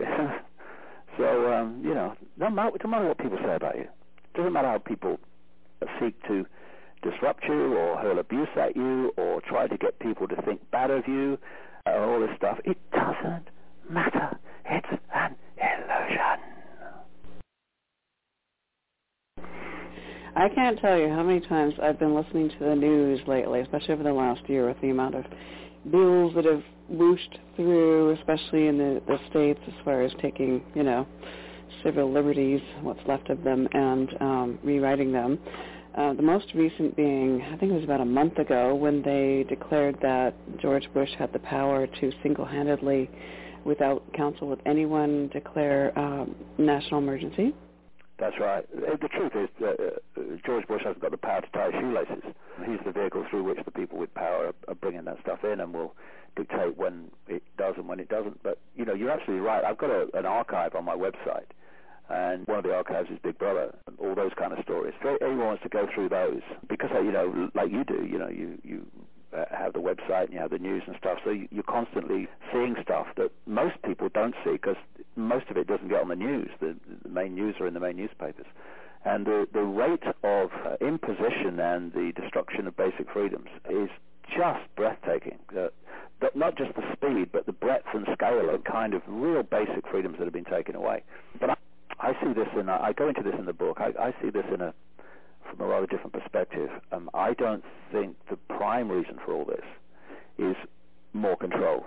I think the prime reason for it is holding on to the control that's already there. Of course, to an extent, they're getting more control by doing these things. But the reason it's happening now is because there is an energetic change going on. It's one of these great cycles. And energy is uh, coming into this reality which is starting to act like a spiritual alarm clock. It's starting to wake people up. And I've been a barometer for this over the last 20 years because when I started, no one wanted to know. Uh, they just laughed in my face and laughed at me on the telly and, and laughed at me in the street. There was just no interest, really, apart, apart from a few. And now I've seen it's exponential. It's gathering pace. And the curve is going up ever more steeply of people that are beginning to open their minds to this and wake up and see what they would have laughed at before. I was on a, a ferry the other day where this smart, smart-suited guy came up to me and said, "Can I talk to you? Uh, want to uh, discuss things with you." And uh, he sat down. It turns out he's a physicist. This guy, and he said, well, how do you see reality, basically? And I, I explained about the, the body, the computer, the holographic internet, as I call it, the, with this, this reality, and all the stuff that we've talked about before in this program. And uh, he's going, oh my God, that makes so much sense. And he's a bloody physicist. And there are people now, even even in the left brain professions, where where they find getting their heads around some of this stuff very difficult because their right brain is under stimulated they're beginning to open their minds to this. I, I know people who I would have thought, oh my goodness me, no way that guy's going to ever wake up in my lifetime. And suddenly they're really uh, seriously woken up, and uh, because we're not learning anything new, we're remembering what we already know by removing the barriers we create and throw around, these energetic barriers that disconnect us from that level of knowledge, that level of knowing that is always there, but we shut ourselves off from it and are manipulated to do that by the way society is structured. So there is this change going on, this energetic change, and it is really starting to have an effect. I mean, some people have uh, connected it to the Mayan calendar of 2012 and this great end of one cycle of energetic cycle, the start of another. And clearly, the, the, the parallels are obvious. Uh, there has to be a connection. My feeling is on 2012, it's not going to be one minute or one hour in one year when there's suddenly going to be this vast change. I think it's, it's 2012 is the, is the window, a window in the midst of this change, which is uh, gathering pace all the time. And by 2012, it's going to be much further forward than it is now. And so, at the level of the real power brokers, the real power point of power, which is expressing itself through the Bushes and the Blairs and the and the Kissingers. They know this is happening, and they've been preparing for it coming. And so it's no accident, Nicole, absolutely none whatsoever, that in the time that this awakening and this energetic change is happening, this is the very time that they've whacked in all these Orwellian changes, and what they're really looking for is uh, microchipped people. And on one level, yes, it's about electronic tagging and knowing where everyone is, but the real reason is to manipulate the electrochemical processes of the body to shut it down from accessing this higher consciousness that's now becoming available. One of the things I've done in this uh, new book, if you look at things like fluoride in the water, aspartame, this horrendous sugar substitute that's in virtually everything now, anything that says sugar-free, aspartame, and you look at additives in food, all different kinds, in uh, food and drink, mobile phone frequencies and stuff like that, mobile phone masts and other communication frequencies. There is a real common theme among all of them, and that is they excite brain cells to stop the brain working properly and efficiently. And the other thing is their effect on the pineal gland in the center of the brain. And the pineal gland is reckoned to connect into the third eye and into a dimensional connection. And the pineal gland comes up again and again in terms of the adverse effect of all these things I'm talking about. This is why the, the book will be such an eye-opener for people, because once you get the perspective of what's going on, the individual things like this in that drink or this in that food and mobile phones and all that stuff, it all starts to come together and you can see how it's been coordinated to have a, a, a particular effect. And the fundamental effect is to shut down even more our ability to access knowledge, understanding, wisdom beyond the five sense reality and to be able to see this world for what it really is. So the microchip is the jewel in the crown of this campaign to imprison us in this reality because the brain is like the central processing unit of the computer on your desk. The central processing unit, that's the one that filters and sorts out all the information traffic. Well, that's what the brain does. The brain receives information from all over the body and it sends out information to all over the body. It's the central processing unit. In fact, the central processing unit in a computer is known by uh, computer people as the brain of the computer. Now, the CPU, as they call it, the central processing unit in a computer, is a microchip. And if you put a microchip into the body and you know what you're doing, then you are able to manipulate the messages going around the body, the electrochemical, electrochemical messages, which are creating reality. And one of the other things that I've really gone into in the book in, in, in some detail is to show just how much the body is not us. And one of the ways I've shown that is that emotion and what we call thought on a five sense level of thought they are not us. They are electrochemical processes. This is why people can become depressed if they uh, live next to a mobile phone mast or live under power lines, and they can become depressed if they have certain chemicals, like a, a woman here two years ago who'd been in clinical depression for 40 years, and then someone suggested or asked her, can you think of anything that you did or happened to you 40 years ago that caused all this? She'd been in out of mental institutions for 40 years, this woman. And she said, the only thing I can remember is that I had lots of tooth fillings done. So I think it was about 19. So the person suggested that maybe it was mercury that would cause this. So she had the mercury fillings taken out and replaced by others. She had a mercury detox. And what happened? 40 years of depression disappeared. And yet, Nicole, if someone had said about that person, what was their personality, who are they, they'd have said, oh, she's a manic depressive. No, that wasn't her. It was the effect of mercury on her body computer. So we are thinking even that our emotions are us when they are a body-computer phenomenon. Uh, once again, a common theme uh, of accounts from near-death experiences is that they did not, in the near-death state, the out-of-body state, they did not have emotion that we would perceive as emotion. It wasn't they were cold and emotionless as we, we think you have to be if you're not feeling human emotion. They were at a very different state of being, which did not include these low vibrational emotions which hold us in servitude to them and cause our behavior and perspective to be distorted. It's a, it's a body-computer phenomenon. And once again, we need, if we're going to get out of this manipulated limitation and sense of limitation, we need to stop identifying with our emotions. All right, we're going to get emotional because we were in the body, and it's the body that gets emotional. I mean, people say it's not human. Well, what's human? Out of body consciousness is not human, it's consciousness. What is human? What makes us human? The computer, the computer program, the hard drive of the computer, which we call the DNA, the, cellular structure. That is what makes us human, that program. That's why when you come into the body and you, you experience this world through it, you perceive yourself to be human and you act in a human way, or what people sometimes call an inhuman way, if it acts in certain ways. But the point being that what makes us human is the computer. We are not human. Human is what we are experiencing. We are consciousness. And if you move your perspective to see everything from the point of view of consciousness rather than being human, then your whole perspective changes. And once again, as I was saying earlier, the way you act towards people, the way you act in certain situations, which people around you maybe think you should act in this way because they think you should act according to program, but you act in a completely different way because you realize that it is a program and that these things that we take so seriously, these various interactions, are utterly irrelevant. It's computer level of reality interacting with each other.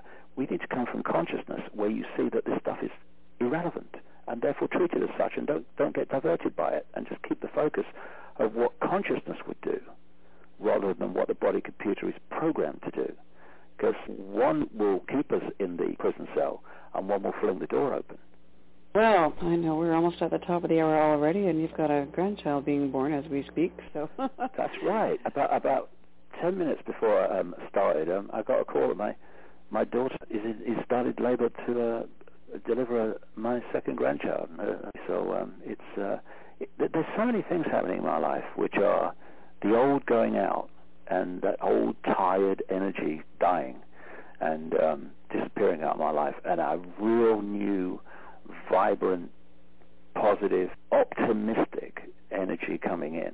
And this is the next cycle, and I can't wait for it to start motoring. And you know, a lot of people have been reporting that kind of real major shift going on for them right now. So yeah, exactly. Exciting. This is the energetic change taking place. But you know, if you're a transistor radio and you tune to Radio One, Radio Two may be in the atmosphere waiting to be tuned to. But if you don't move your dial to Radio Two, you're going to stay on Radio One.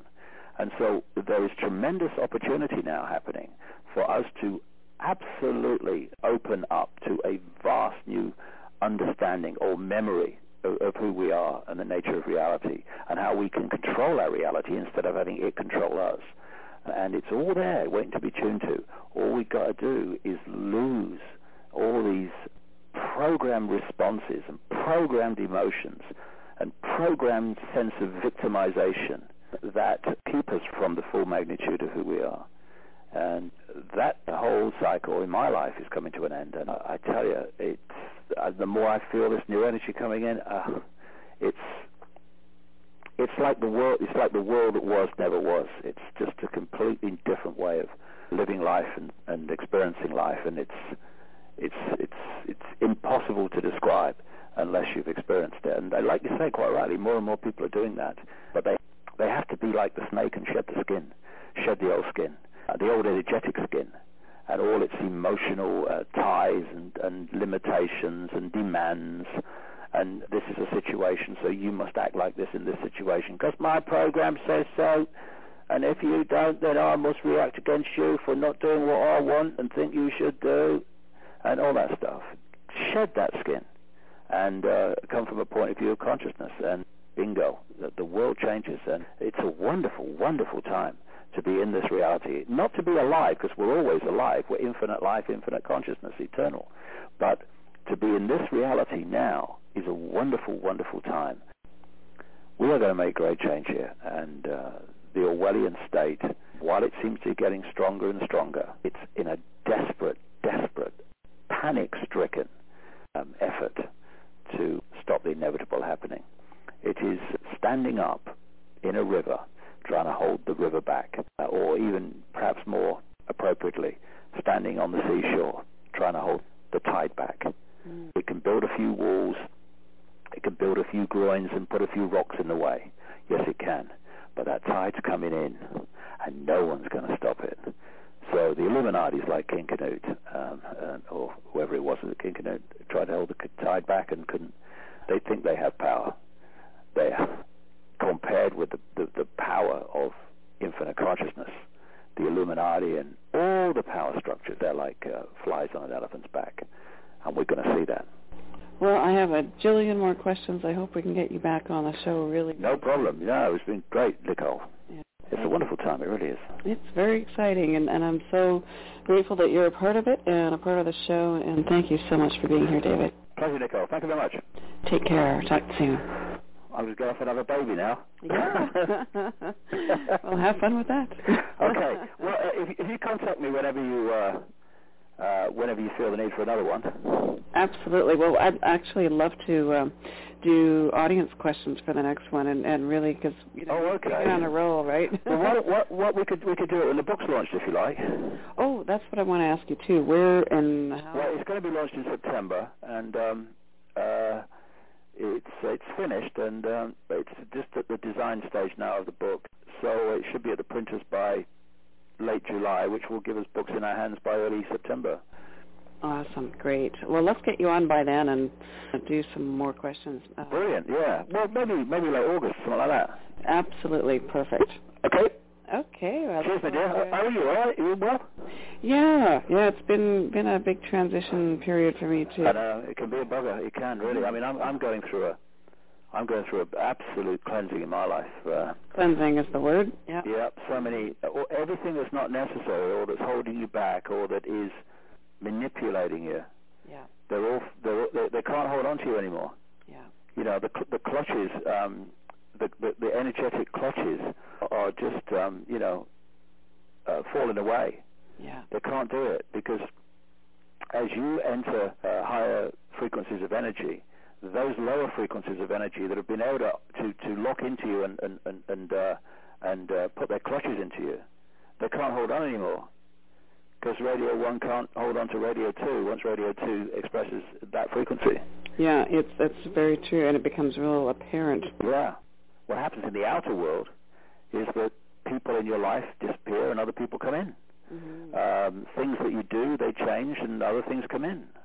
And uh, it's like the changing of the guard, the energetic guard, and it's uh, it's a wonderful time. And I feel so uh, I feel such a sense of freedom since uh, certain things have happened in my life in the the last uh, little while, and uh, it's uh, it's like um, it's just like great weights have fallen from my shoulders, and uh, I, I've, it's just fantastic.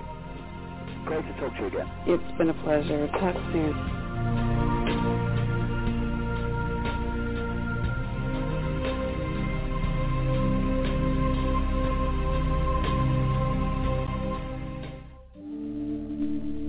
This is Satyen Raja, and you're listening to News for the Soul. Be open in your mind, your body, your being. Allow yourself to drench in this awesome information to evolve you to your next place. Did you know that News for the Soul is home to the largest totally free life-changing audio resource on the World Wide Web? And did you know that journalist and single mom Nicole Whitney is single-handedly making this freely available for you to hear? That's why your support is critical to help keep News for the Soul totally free. You can help in several ways. Firstly, you can tell everyone you know about News for the Soul. So many people out there still do not know about this totally free life-changing resource. So do us, yourself, and your friends a favor and pass it on today. Secondly, financial support for News for the Soul helps keep the show going, whether it's through advertising, donations, or purchases of our exclusive audio and video packages, like the one and only Spoon Bending Kit, which will teach you how to bend metal with your mind for real. This support helps keep us on the air. Go to newsforthesoul.com now to find out more. We invite you to help us help the world, and thanks for tuning in. It's listeners like you who have made News for the Soul the number one life-changing talk radio show in the world, according to Google and AOL. Together we are already making a difference in our world. So thank you for listening, and thanks in advance for your support. Now, let's get back to the show.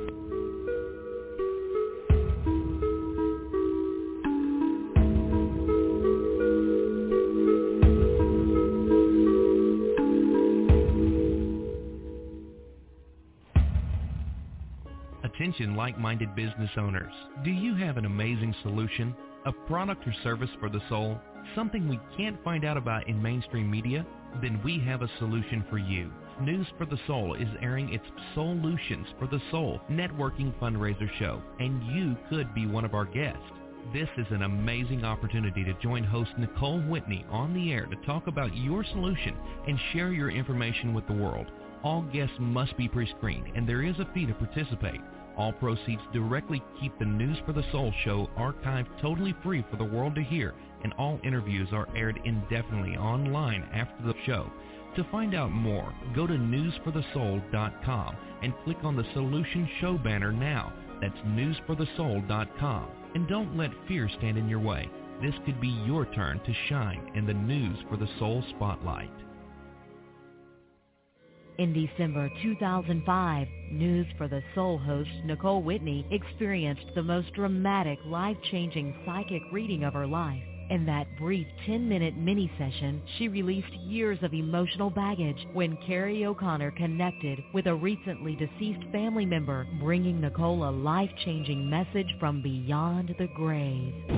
Since that fateful day, Nicole has invited Carrie O'Connor on as a regular News for the Soul guest to do readings on the air. But you do not have to wait. Carrie is available for private sessions right now. Nicole has laughingly suggested wearing goggles and a helmet for these sessions because of the powerful energy that seems to come through Carrie when she's doing a reading. But don't take our word for it. Experience it for yourself. So pack up your goggles and helmet and book your life-changing session with Carrie O'Connor today. Go to insideout-outsidein.com. That's insideout-outsidein.com. Who are you? Why are you here? What is the meaning of life? These burning questions have plagued mankind throughout our existence. How would you like to experience a process that would allow you to have some of the answers? Answers that would cause you to live with higher awareness and deeper authenticity from now on?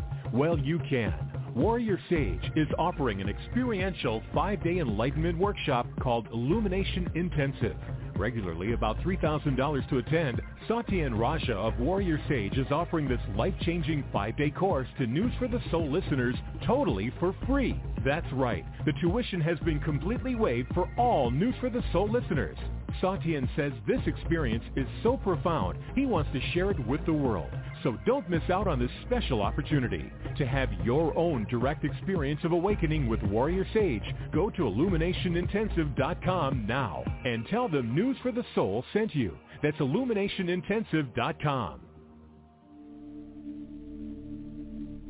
How would you like to learn how to bend metal with your mind for real? Well, you can. News for the Soul is home to the one and only Spoon Bending Kit, an instantly downloadable digital gift that contains two hours of audio and visual instructions designed to get your mind out of the way and teach you how to truly affect solid matter just with your thoughts.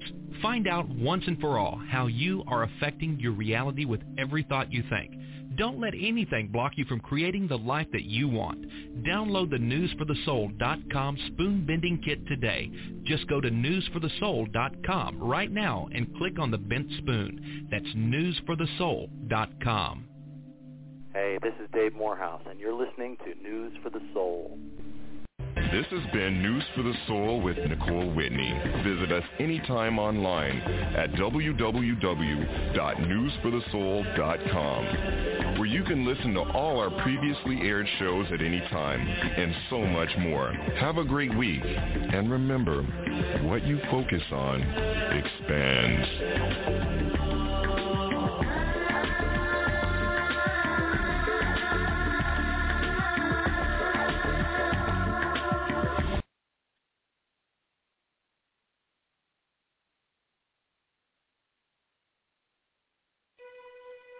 Get ready. It's time for News for the Soul. Life-changing talk radio from the uplifting to the unexplained. Join us as we celebrate 11 years of empowerment broadcasts, becoming the number one life-changing talk radio show in the world, according to Google, AOL, MSN, YouTube, and more, and home to the largest, totally free transformational audio library in the world all found at newsforthesoul.com. And now, here's your host and the founder of News for the Soul, the one they're calling the Oprah of the Internet, Nicole Whitney. Good morning, Monday morning. Well, it is here in Vancouver, BC, Canada, and we're live for a special show, News for the Soul, life-changing talk radio from the uplifting to the unexplained. My guest, a regular of many, many years on News for the Soul, yay, one of my favorite people and one of the most uh, intriguing uh, adventures on the air to date. The quote-unquote most controversial speaker in the world. We're going to be talking about what's new, what's the latest. I'm sure swine flu and those kinds of latest current events are going to work their way into the conversation, which I'm sure, as always, will be intriguing and inspiring and perhaps even surprising.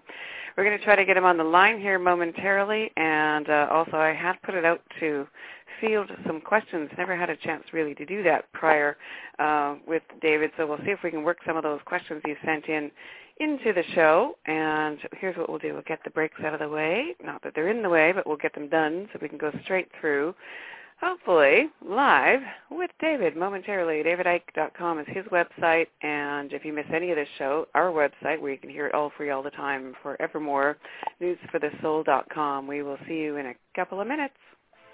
For years, News for the Soul listeners have had a direct experience with their power to create their reality through our exclusive spoon bending kit, a mind over matter training that teaches you how to bend metal with your mind for real.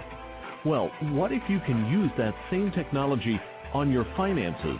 What if you can take your same intention power and use it on the so-called recession? Well, you can. News for the Soul has just announced the release of its newest life-changing kit, the Prosperity Kit. We have combined the intention technology of our spoon bending kits with a decade of research to create a program that has the power to change your financial life. Isn't it time to transcend fear and live the way we intended? For real? Go now to newsforthesoul.com and click on the Prosperity Kit banner. That's newsforthesoul.com. In December 2005, News for the Soul host Nicole Whitney experienced the most dramatic, life-changing psychic reading of her life. In that brief 10-minute mini session, she released years of emotional baggage when Carrie O'Connor connected with a recently deceased family member, bringing Nicole a life-changing message from beyond the grave. Since that fateful day, Nicole has invited Carrie O'Connor on as a regular News for the Soul guest to do readings on the air. But you do not have to wait. Carrie is available for private sessions right now. Nicole has laughingly suggested wearing goggles and a helmet for these sessions because of the powerful energy that seems to come through Carrie when she's doing a reading. But don't take our word for it. Experience it for yourself. So pack up your goggles and helmet and book your life-changing session with Carrie O'Connor today. Go to carrieoconnor.com That's carrieoconnor.com. How would you like to learn how to bend metal with your mind for real? Well, you can. News for the Soul is home to the one and only Spoon Bending Kit, an instantly downloadable digital gift that contains two hours of audio and visual instructions designed to get your mind out of the way and teach you how to truly affect solid matter just with your thoughts. Find out once and for all how you are affecting your reality with every thought you think. Don't let anything block you from creating the life that you want. Download the newsforthesoul.com spoon bending kit today. Just go to newsforthesoul.com right now and click on the bent spoon. That's newsforthesoul.com. Who are you? Why are you here? What is the meaning of life? These burning questions have plagued mankind throughout our existence. How would you like to experience a process that would allow you to have some of the answers? Answers that would cause you to live with higher awareness and deeper authenticity from now on? Well, you can. Warrior Sage is offering an experiential five-day enlightenment workshop called Illumination Intensive. Regularly about $3,000 to attend, Satyen Raja of Warrior Sage is offering this life-changing five-day course to News for the Soul listeners totally for free. That's right. The tuition has been completely waived for all News for the Soul listeners. Satyen says this experience is so profound, he wants to share it with the world. So don't miss out on this special opportunity. To have your own direct experience of awakening with Warrior Sage, go to illuminationintensive.com now and tell them News for the Soul sent you. That's illuminationintensive.com. Are you in pain, overweight, unwell, stuck, or unhappy with any area of your life? Healing from the Body Level Up can help you. HBLU is a unique mind-body holistic psychotherapy for the 21st century. Created by Dr. Judith Swack, HBLU is an effective way to eliminate struggle by clearing mental, emotional, physical, and spiritual blocks to success so you can rapidly achieve the results you want to live a full, happy, healthy, and satisfying life. Tune in to our next News for the Soul broadcast featuring Dr. Judith Swack or visit hblu.org right now to find out more. That's hblu.org. For years, News for the Soul listeners have had a direct experience with their power to create their reality through our exclusive Spoon Bending Kit, a mind over matter training that teaches you how to bend metal with your mind for real. Well, what if you can use that same technology on your finances? What if you can take your same intention power and use it on the so-called recession? Well, you can. News for the Soul has just announced the release of its newest life-changing kit, the Prosperity Kit. We have combined the intention technology of our spoon bending kits with a decade of research to create a program that has the power to change your financial life. Isn't it time to transcend fear and live the way we intended? For real? Go now to newsforthesoul.com and click on the Prosperity Kit banner. That's news.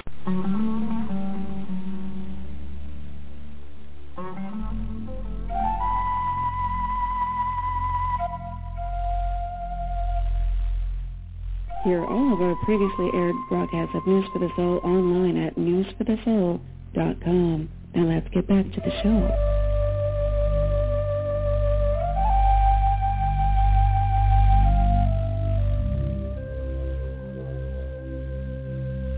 We're back. I'm and this is News for the Soul. Oh, look, it's 11:11 Pacific time. And today on News for the Soul, life-changing talk radio from the uplifting to the unexplained, once again all covered. Of course, one of my favorite guests over the many years we've been talking to him as as the human evolution journey continues and lots of adventures. Well, I'm sure today will be no exception to what we're going to be covering. David Icke, the quote-unquote most controversial speaker in the world is here. DavidIcke.com, that's his website, and we're going to find out what the latest is right now. Welcome back, David, to News for the Soul. Thanks, Nicole. So, uh, do you really feel like the most controversial speaker in the world, really? Um, I I don't think about it, to be honest. I mean, um, you know, when you speak um, things that are different um, to the prevailing accepted reality, then you become, I guess, controversial to the accepted reality. And I'm saying things that are way outside of what people think is happening in the world and the nature of life itself. So I guess um, controversy follows me around. But what's happening is that people's minds are opening and letting consciousness in uh, on a, a gathering scale. And when you do that, people like me become less controversial because people can encompass uh, things that the closed mind rejects by reflex action. So I'm seeing um, uh, a, a, a, massive increase in acceptance of um, things that I say that would have been ridiculed and dismissed immediately and not so long ago. Something's happening. A, a lot of things are happening that aren't good, but some, a lot of things are happening that are. Yeah, you, you, so you're also. I mean, I've noticed that as well in recent, like the last year or two, huge drastic changes in in openness in large amounts of people. So you're seeing that as well. Oh, I've been seeing it for a long time because when I started talking about this in its multi facets, whether it's the uh, day-to-day um, names, dates, places conspiracy, uh, which has led as to where we are now, which is facing a global dictatorship in the face, um, or whether it's the nature of reality itself, which is fundamentally connected to what I've just said as well. Um, I'm seeing um, people's minds open and them being to, able to encompass concepts and possibilities that, that they would never have done before. And it's been um, a exponential curve where it started slowly and then got quicker and then quicker and quicker. And it, it's incredible now, the number of people who are uh, looking at life from a different angle, different point of observation, and therefore seeing the world and themselves uh, in a completely different light. And we need to do that. And uh, we need to do that fast because we're heading into times now. Um, this swine flu scam and the vaccination that has been created by those that created swine flu in the first place, um, and the economic situation that we face, and many, many other things that are planned, are going to be enormously challenging eh, anyway. But if we come from the perspective that we are our bodies, that we are our names, um, that we are the reflection in the mirror and that's it, then it's going to be a heck of a lot more challenging for those people than those that realize that that's the vehicle that connects us into this virtual reality we call the universe. And what we actually are is consciousness, having an experience. And it's going to be so, so important that people view their experience from that perspective because A, it will give them perspective on what's going on. They'll be able to see the big picture rather than the myopic one.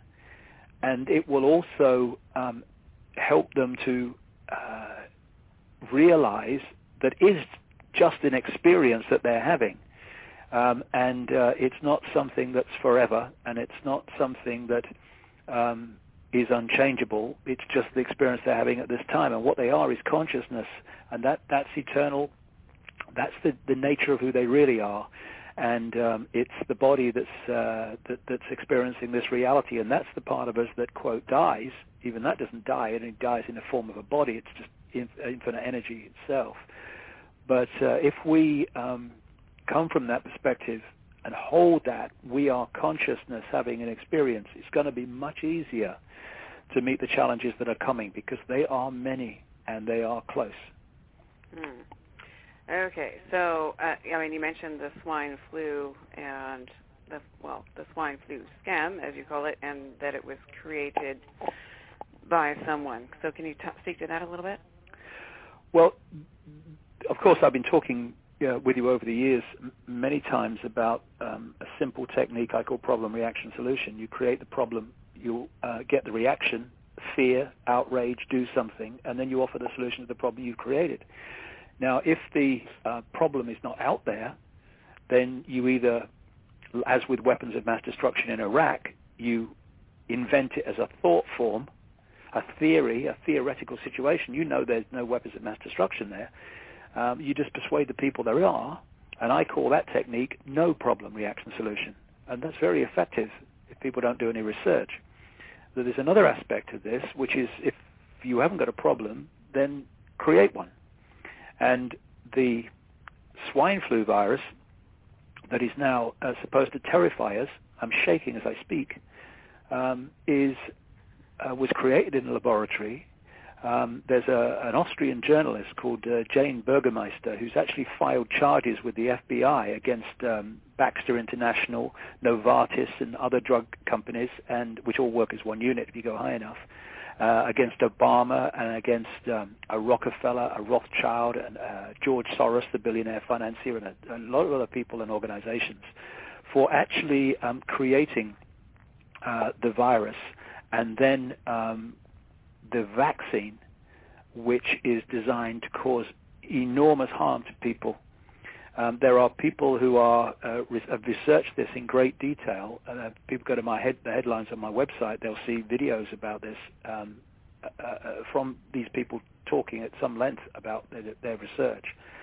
And the idea is to um, so create panic about this uh, deadly swine flu virus that, uh, so they tell us, um, that they will get mass immunization of the population around the world. See, Baxter International, based in uh, Illinois, it, it, it um, is the, one of the companies coming up with the vaccine for something that came to light in Mexico uh, in April, I think it was. Baxter International applied for the patent for the vaccine for this strain of, of, of um, swine flu in August 2008. So huh. clearly, um, to work for Baxter International, you have to be an extremely skilled psychic um, or corrupt. Um, and I'm not sure about the psychic bit. Uh, so what we're looking at is the creation of a perceived problem, and because the symptoms uh, of swine flu are so like what we call normal flu, and about half a million people die worldwide of normal flu every year. Um, I mean, in Britain today, they've just introduced a system whereby if you've got symptoms of, of um, swine flu, then you don't go to the doctor anymore. You talk to someone on the phone in in a, in a uh, like a call center situation that's been set up. You tell them your symptoms, and they tell you what they think you've got. Now, you've got ordinary flu, or you've got a bad cold. You ring up and you say, I've got these symptoms because the media's told you be frightened of bird flu. And the guy on the other end or the lady on the other end says, "Oh yes, you've got bird flu. Oh, you've got sorry, swine flu. I mean, swine flu, bird flu is the same. That was another manufactured uh, virus. The two go together."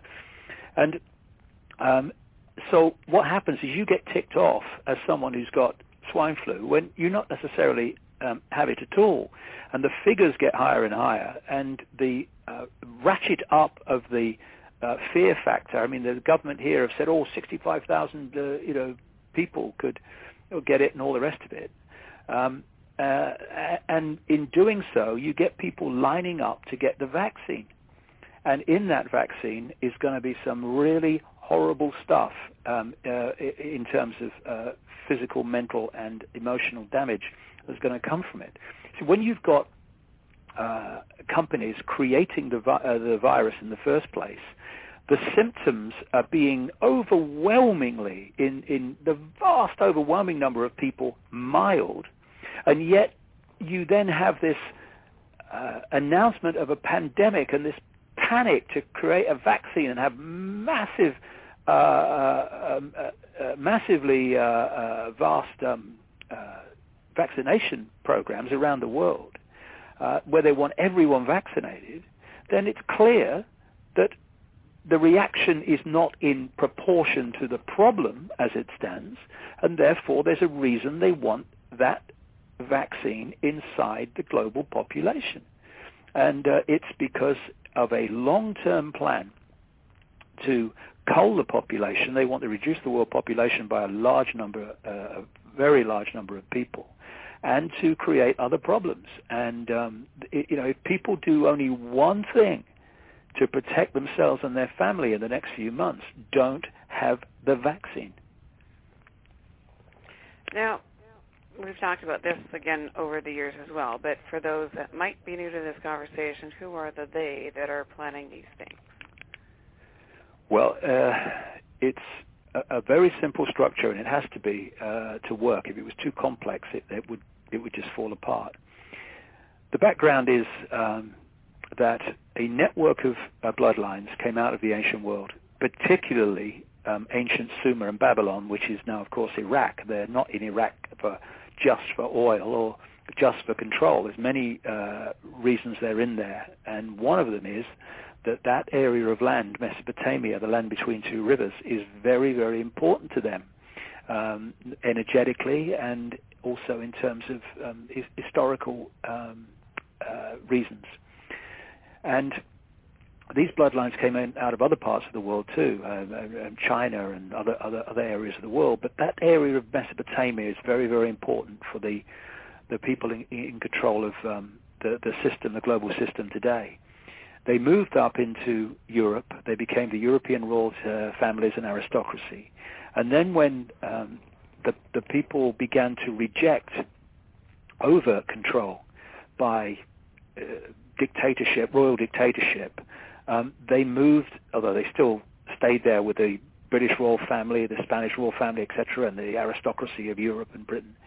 But they overwhelmingly moved into what I call the dark suit professions, and they they they created, established, and took over um, business, banking, uh, media ownership. Eventually, when the media came along, um, control of governments, uh, etc. And what they've created now, and this is how the spider's web works, if you think of the structure of a uh, transnational corporation, you have the headquarters, and in this case it's in Europe, not the European governments, the center of the secret society web but operational level is in Europe. It's in places like London, Paris, uh, Rome, Berlin.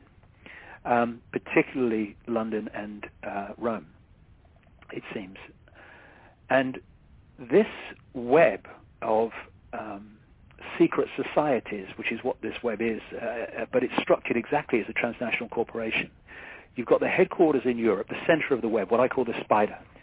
And in every country, including Canada, every country, there is a network of these um, families which, which oversee a secret society network of, of exclusive, very secret, and semi-secret organizations. And their job is to control in their sphere of influence, their country, that country's uh, politics, business, banking, media ownership, military, uh, pharmaceutical uh, companies, uh, etc.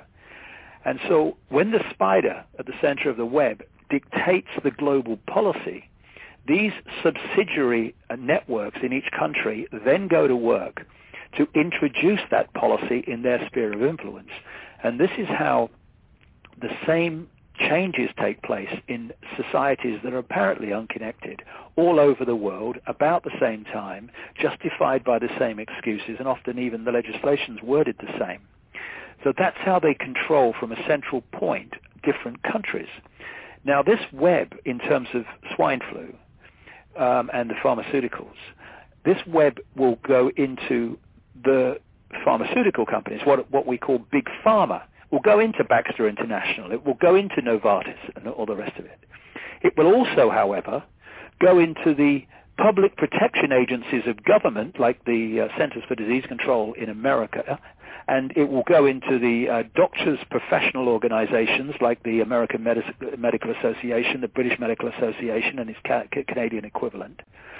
And it will go into the World Health Organization. You see, the, the, the idea is for a centralized global dictatorship. So anytime you see the word world in an organization, it's part of this operation because they've created a series of world organizations to centralize power so they can dictate from a central point. So you have the World Bank, you have the World Trade Organization, and, and in relation to uh, this swine flu conspiracy, you have the World Health Organization.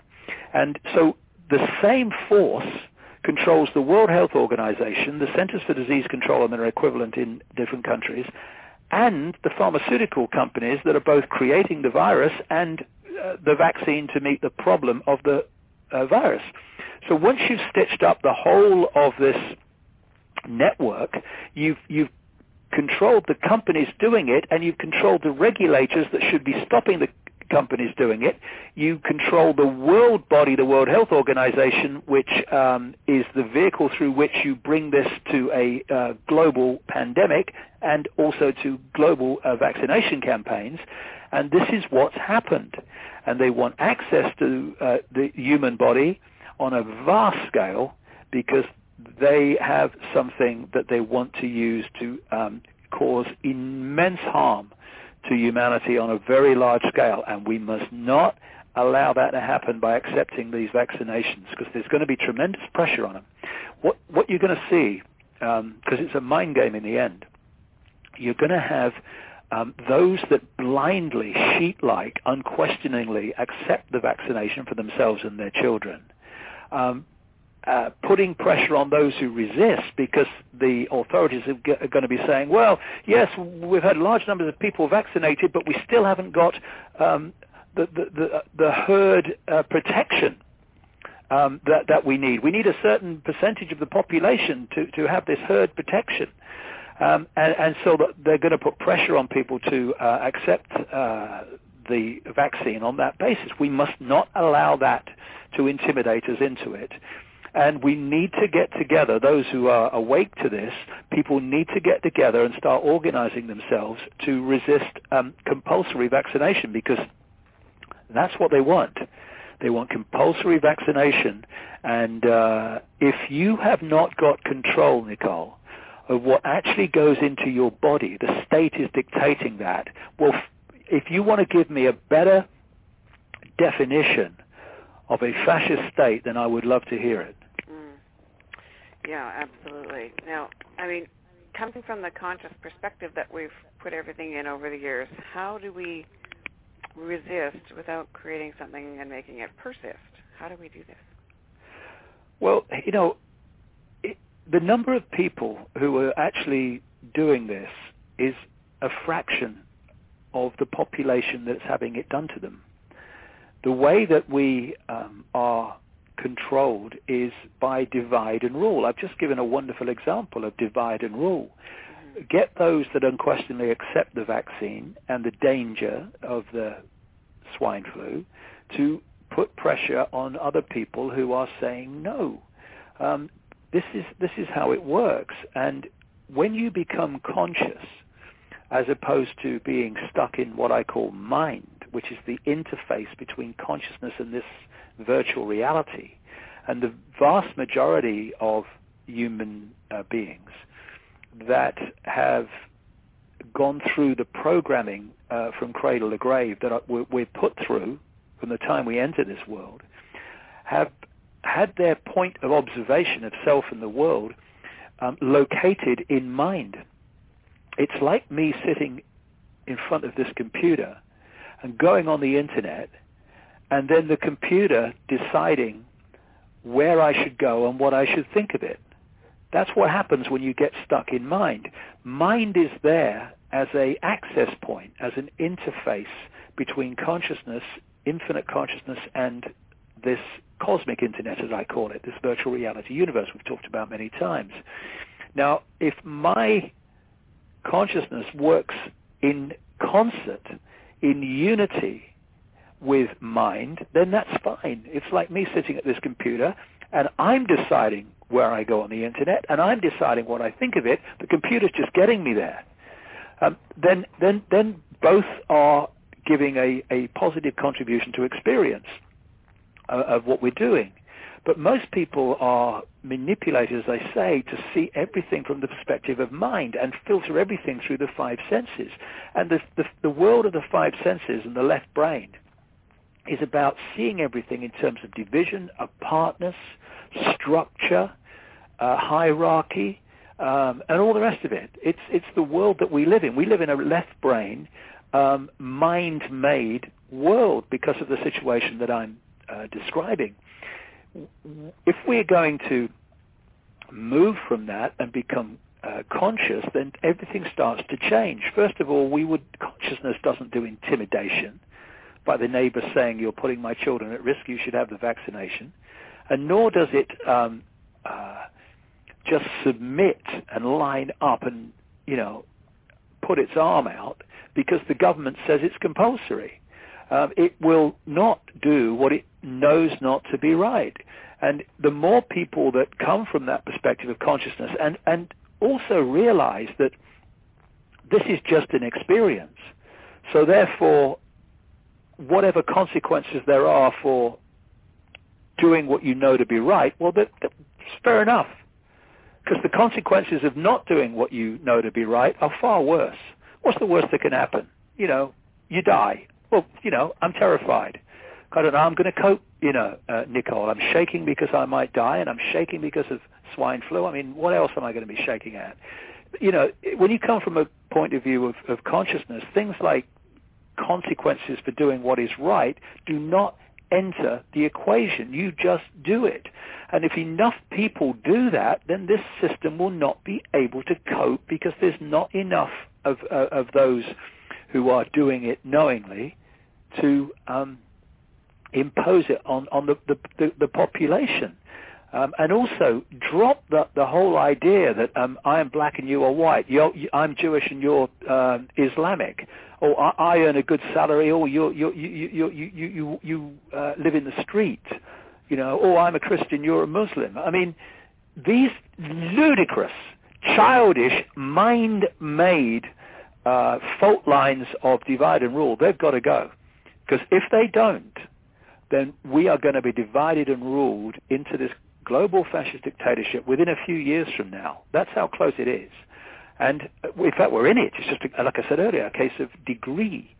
And if we um, uh, become conscious and we start to do what we know to be right, and we ditch this this fear of um, consequences for doing what we know to be right, then then the system starts to to, to fall.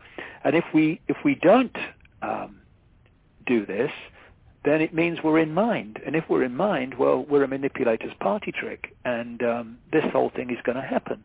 But it doesn't have to happen if we um, uh, don't concede ourselves to mind, to the computer, and we, we, we become conscious. Because being conscious is not a, a state of theoretical being. Being conscious is not sitting there cross-legged saying, I'm conscious.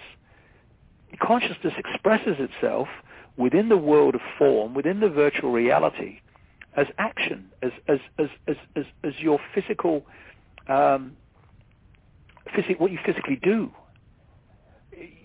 and it doesn't just sit there on the sidelines and, and observe and say, "Oh, yes, that's interesting. Oh, oh look, look, they're um, they're, they're microchipping people there. Oh, that's interesting. Oh, well, I said that would happen, didn't I? Didn't I tell you that would happen? Yeah. That, look, what, they're doing it over there. That, that's consciousness doesn't do that. Consciousness expresses itself, does what it knows to be right, um, and and and uh, expresses itself within this reality that way. The, uh, you know, I, I see a lot of people, uh, Nicole, who consider themselves spiritual and conscious and all the rest of it, and yet they just sit on the sidelines and ignore this stuff, you know. And they say, well, you know, we just got to be spiritual. Well, if if if this whole thing comes down, then you can forget alternative healing.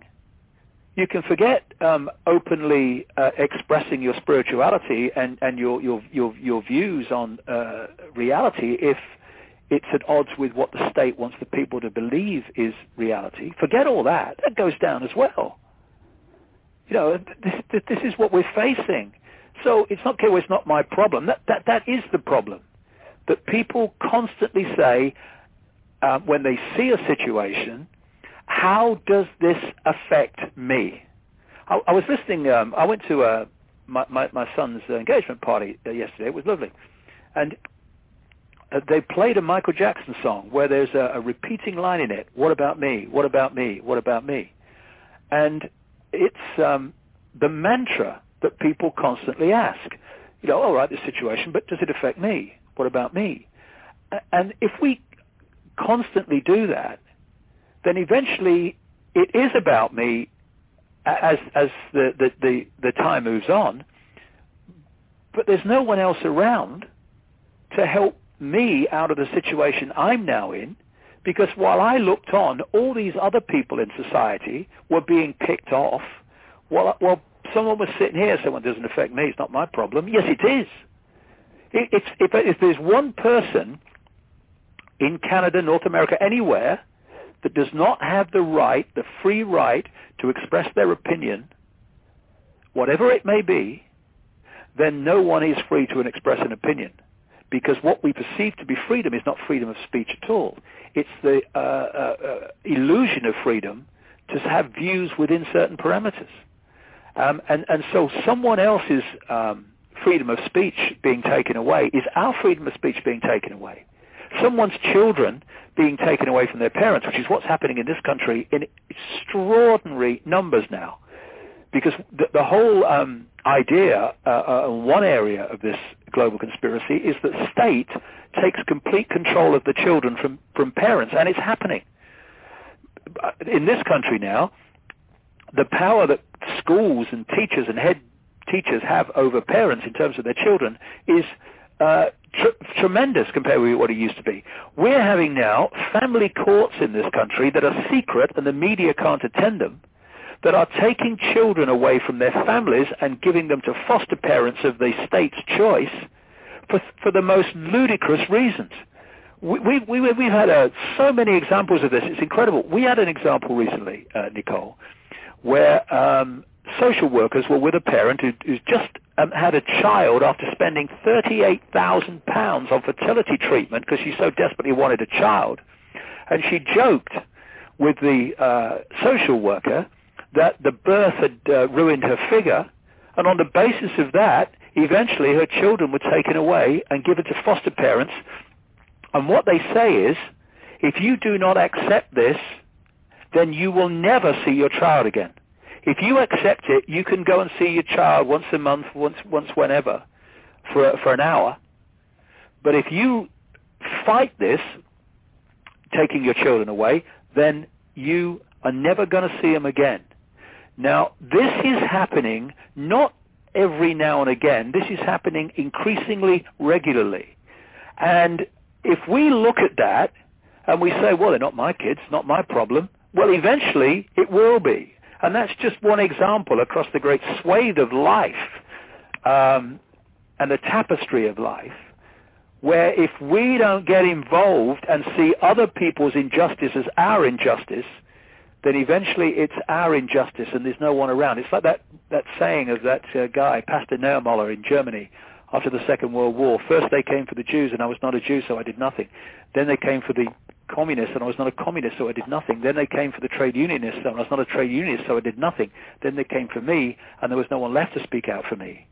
You know, we are in a point now where it is so blatant to anyone with a mind on active duty what is going on, that there are no excuses left except fear and can't be bothered. Well, tell your children and your grandchildren now, when you think the world we're moving into so fast, think of the world they're going to live in.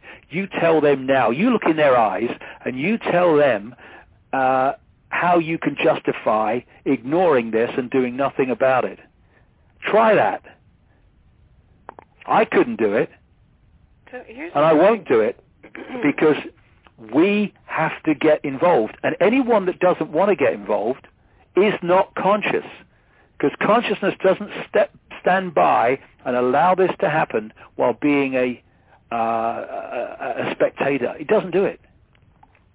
Well, here's what I think would be helpful from, you know, speaking to the conscious audience, right? And so many of us, um, I mean, the very slogan of Excuse me, hang on a second here. got something in my throat. I'm sure it's You got swine flu. I got swine, swine flu. Call the authorities. Give someone a call. They'll tell you. They'll confirm it. Oh, look, I'm cured. Amazing. So um, now, I mean, from a conscious perspective, we know that what we focus on expands. We don't want to expand the negative side of this. What can we focus on uh, as far as, you know, in a positive action from the conscious perspective? How can we reframe this so that it feels empowering as opposed to conflicting? Well, uh, what's more empowering than being empowered? You know, we had a, a situation here a few years ago it, it, during the time of Margaret Thatcher when there was um, the introduction of a fundamentally unfair tax called the poll tax to fund local government. What it meant was that people on small incomes and people with very large incomes paid the same. I mean, it was just, you couldn't make it up. It was so unfair and unjust. Now, what happened was that this affected people who considered themselves to be middle class in this class-ridden society um, in uh, bigger houses, just as it affected poorer people, often very poorer people, in smaller houses and council houses, right? As a result, the fault line between the middle class and the working class, as they call it in Britain, um, disappeared because both were equally affected. What did they do in very large numbers? They refused to pay it.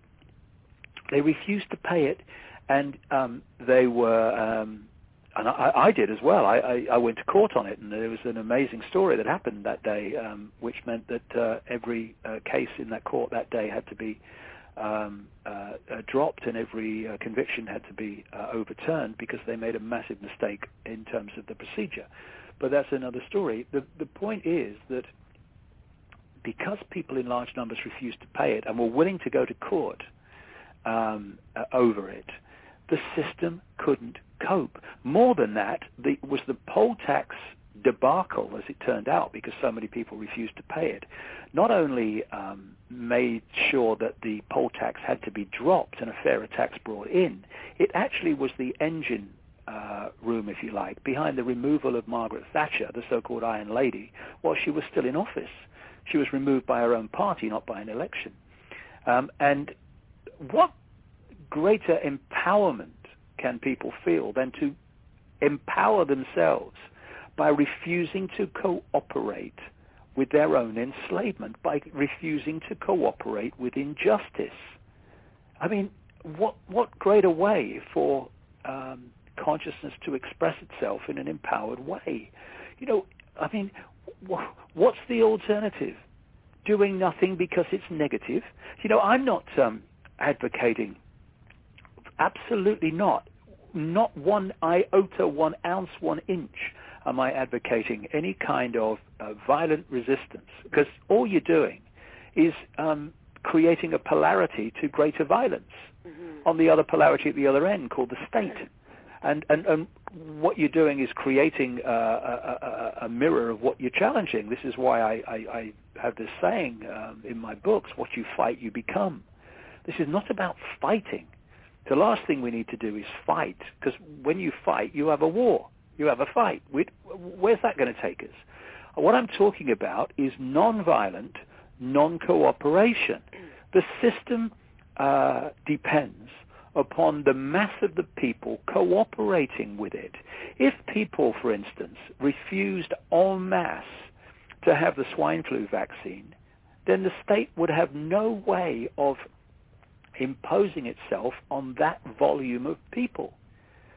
But because um, people line up and acquiesce, it's a, you know not only does the state not uh, you know have no problem, you go to the state and put your arm out.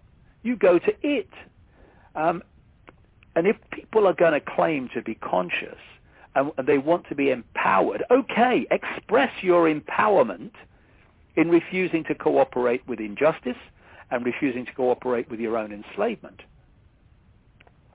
Okay, well, and that's a critical distinguishment between, you know, um, I mean that's that's the most important point of all, I think, in what you've said today. So, um, knowing, you know, the difference between those two things is the critical point.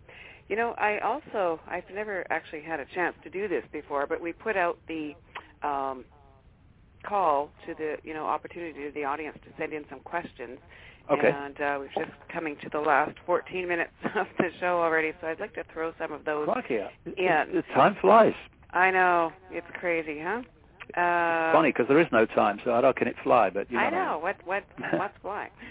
Um, you know, and we had uh, a question just in this moment about what you're talking about. So let me just read this out. This is from John. While I tend to support the thought that we should not take the vaccine, I had a scary thought that these groups are not stupid and may have thought out that the sensitive, aware folks would refuse to take the vaccine, so they've made it up uh, that the ones who refuse are the ones who won't make it through. How do we discern which is the best approach? Well, I, I think if you look at the evidence, and uh, like I say, I'm putting a, a, a major article, background article, onto my website tomorrow, which I hope will go all over the web um, so that people can have access to this information. There are many sources for this now. Um, and I think when you look at the information and you look at the connections between uh, all these different agencies involved in, first of all, the creation of swine flu and then the vaccination, uh, the situation is very simple. Don't have the vaccine. It's just that simple. Don't have the vaccine. Don't let your kids have the vaccine because you'll regret it forever if you do. Um, and uh, the evidence is there um, that has been um, documented in, in great detail about how these uh, viruses are manufactured, and they have um, a, a, a, a, program now or a, technology to, uh, potential and understanding, which go, indeed goes back to Nazi Germany. Ne- never mind uh, now, whereby they have an ability to inject you with a vaccine that switches your immune system off. And they do them in um, sets of three, or you need, you need a, a, series of three vaccines to meet, okay, yeah. Um, and the first vaccine switches off the immune system, uh, the white blood cells. Uh, the second one injects you with virus. And the third one switches the um, immune system back on.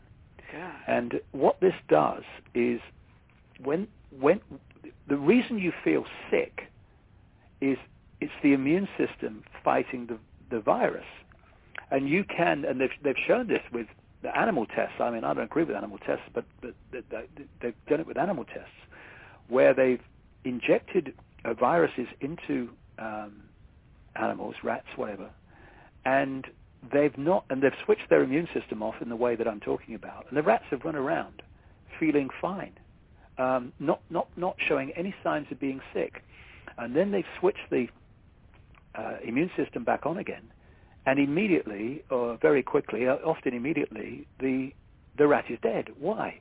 Because when the immune system is switched back on, it is faced with a bombardment of uh, challenges with these viruses, and it reacts by sending antibodies out in such numbers that it kills the body. It, it gets the, the body to kill itself. It, there's, there's, a, there's, there's a name for it. Um, and uh, it's the immune system reacting so powerfully, uh, so quickly, that the body can't cope and, and it kills the body. And they've done this in, in, in, in animal tests, and, and they've had this potential now for decades. And the people that have researched this in detail are suggesting that this could well be what's uh, going on uh, in terms of the, the swine flu vaccine, because uh, this has been played out for so long. Like the 1976 swine flu, quote, scare um, in America, where a number of people died and about 500 were seriously maimed by the vaccine, and only one person um, died of swine flu, hmm. um, and and that that was uh, we got to trust the government's uh, uh, um, uh, kind of information that uh, the diagnosis of that was correct because it was a, it was a soldier, and uh, you know we, how can we we tell? Um, and these things like this, Nicole, are, are trials. They're run-throughs because it's a mind game. They're constantly putting these little trials on to see how people react to these different situations and gleaning more information and more knowledge. And so when they play the big one, and this swine flu situation we're facing now has all the signs of being a big one, um, they, they are prepared and they are well versed in the likely reactions of people to the input of fear and um, and uh, propaganda that um, uh, there's a pandemic and your children are in danger and you're in danger, you know, line up and get the vaccine. Um, so it's um, it's a real simple thing. It's not, well, should I have the vaccine or should no? Don't have the vaccine. People must do what they like. You have free choice, of course. It's not for me to tell them what to do, but I strongly, strongly suggest that people get informed on, on the background to this and don't have the, themselves or the, their children have the vaccine because this is seriously, seriously not good, what they're planning to do. Uh, Diane in Georgia, let's try to squeak in one more and then mention the dates that you're going to be speaking in the States. Um, she's asking, uh, what is the most effective way, on that note, I mean, just the ooginess on that message, you know, bleh. what is the most effective way to support ourselves and our families continue with spiritual development in a time when such heavy frequencies are bombarding us? Well, that that's um, that's a good question, but yeah. you know, it's point of observation. You know, if you observe the world from the perspective of body mind, then you are going to experience the world in a certain way. The more that your point of observation moves symbolically uh, back to consciousness and you observe from consciousness through the body into this reality, the more your perspective will be uh, one in which you do not panic, you do not uh, bow to fear, and you um, do not um, succumb to these lower vibrational levels that we are being bombarded with because the whole foundation of this conspiracy, and it goes back a long time um, in, in our perception of linear time, the whole foundation of it, as I've said many times on this program, is to keep people out of consciousness and in mind. And so to do that, they um, destabilize uh, us chemically and electromagnetically and electrically because the body's an electrochemical organism. And if it is imbalanced in that way, because it's a receiver-transmitter, that's how it connects to consciousness, um, then it will not connect to consciousness in the way that it optimally uh, could do. um, the more you um, bring the vibrational state of the body down, the more difficult it is to connect with the high, uh, much higher vibrations of, of, of, what we call consciousness. And um, the more you get people in fear, the more the energy at the, the, the, the body-mind level starts to vibrate with more density. That's what fear does. And, and so that's why I say if we allow our point of observation to be body-mind, we are observing the world through all that stuff, through that low vibrational density of fear, through that chemical and electromagnetic imbalance. Whereas if we become conscious or, or, or observe from a point of consciousness, then we start to connect into the into the body from that point with much higher vibrational uh, frequencies, and that um, does the opposite. It, it, it starts to lift and um, increase the resonant frequency of, of, of body mind. Um, because you know, you look at it uh, kind of symbolically. If you look forward into the world, you're looking forward into the uh, the density that and all the things that I've just talked about. But if you look look back symbolically to consciousness, um, then uh, that also can connect with the body. And instead of um, uh, bringing it down into density, that brings it up into higher uh, levels of uh, frequency, which increases the ability of consciousness to influence the, the body-mind level of, of reality and experience. And suddenly, um, we're looking at the world from a very different perspective. We're understanding things we didn't understand before. We're seeing connections we couldn't see before because our point of observation has moved. So holding this consciousness, holding the fact, very simply, when you look in the mirror, that's not David Icke. I'm not David Icke. David Icke is an experience I am having. It is a name for my experience and the vehicle that is that through which I'm having the experience. I am consciousness. It's infinite consciousness, just like you are, and everyone listening to this show is, and everyone in all existences. And if you can hold that, uh, whatever the experience is, I am consciousness having this experience. I'm not the experience. I'm having the experience. I'm not the experience. David Icke is an experience, is not me. I am consciousness. Then this process I'm talking about starts to move. There's an energy shift out of uh, density, out of uh, purely five sense filtering of reality. And what frightens mind-body does not frighten consciousness.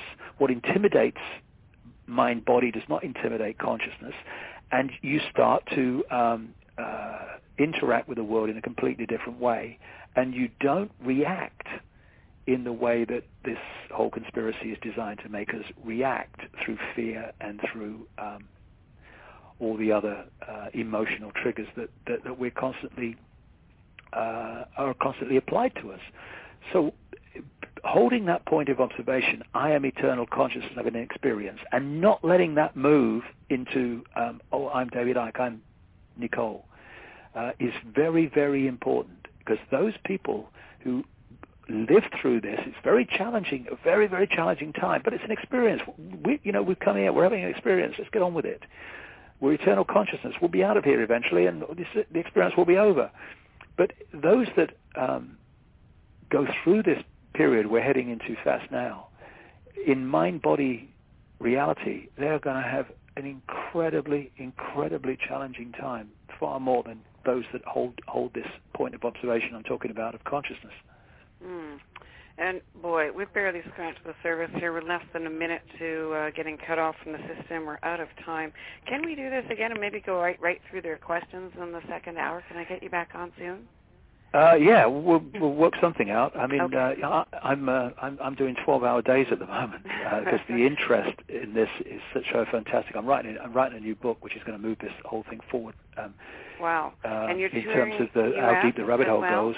You've got yeah, and uh, second half of the year, I'm kind of talking everywhere. I'm in America for uh, two, three weeks in uh, October. I'm talking in Bellingham, which is just, uh, of course, Ooh. south of Vancouver and north of um, Seattle. So it's in that position that both people can get to. Uh, that's on October the 4th. Uh, details on my website. I'm in Santa Fe on October the 11th, um, and I'm in Phoenix on October the 17th. And these are all-day talks, like seven, eight hours, where I'm connecting the dots with a, about a thousand illustrations between all these apparently unconnected uh, people, subjects, areas, consciousness, reality, Okay, perfect. Our, the system's about to cut us off, so I want to make sure I get your website in davidicke.com. We'll also have it linked up from newsforthesoul.com. Make sure you're on our free e-news, and uh, we'll get David back on very soon and get some more of these questions up on the air. And thank you to all of you tuning in and participating and sending a bazillion questions. Thank you, David, for being here again. I just uh, so value the time and perspective that you have shared with us over the years. Thanks, Nicole, and I'll uh, see you soon, I hope. I hope so too. In Bellingham. Yay. Yeah, that'd be great. I will definitely see you there. Thank you so much, and we'll talk to you all soon. Thanks, David. Thanks, Nicole. This has been News for the Soul with Nicole Whitney. Visit us anytime online at www.newsforthesoul.com, where you can listen to all our previously aired shows at any time and so much more. Have a great week, and remember, what you focus on expands.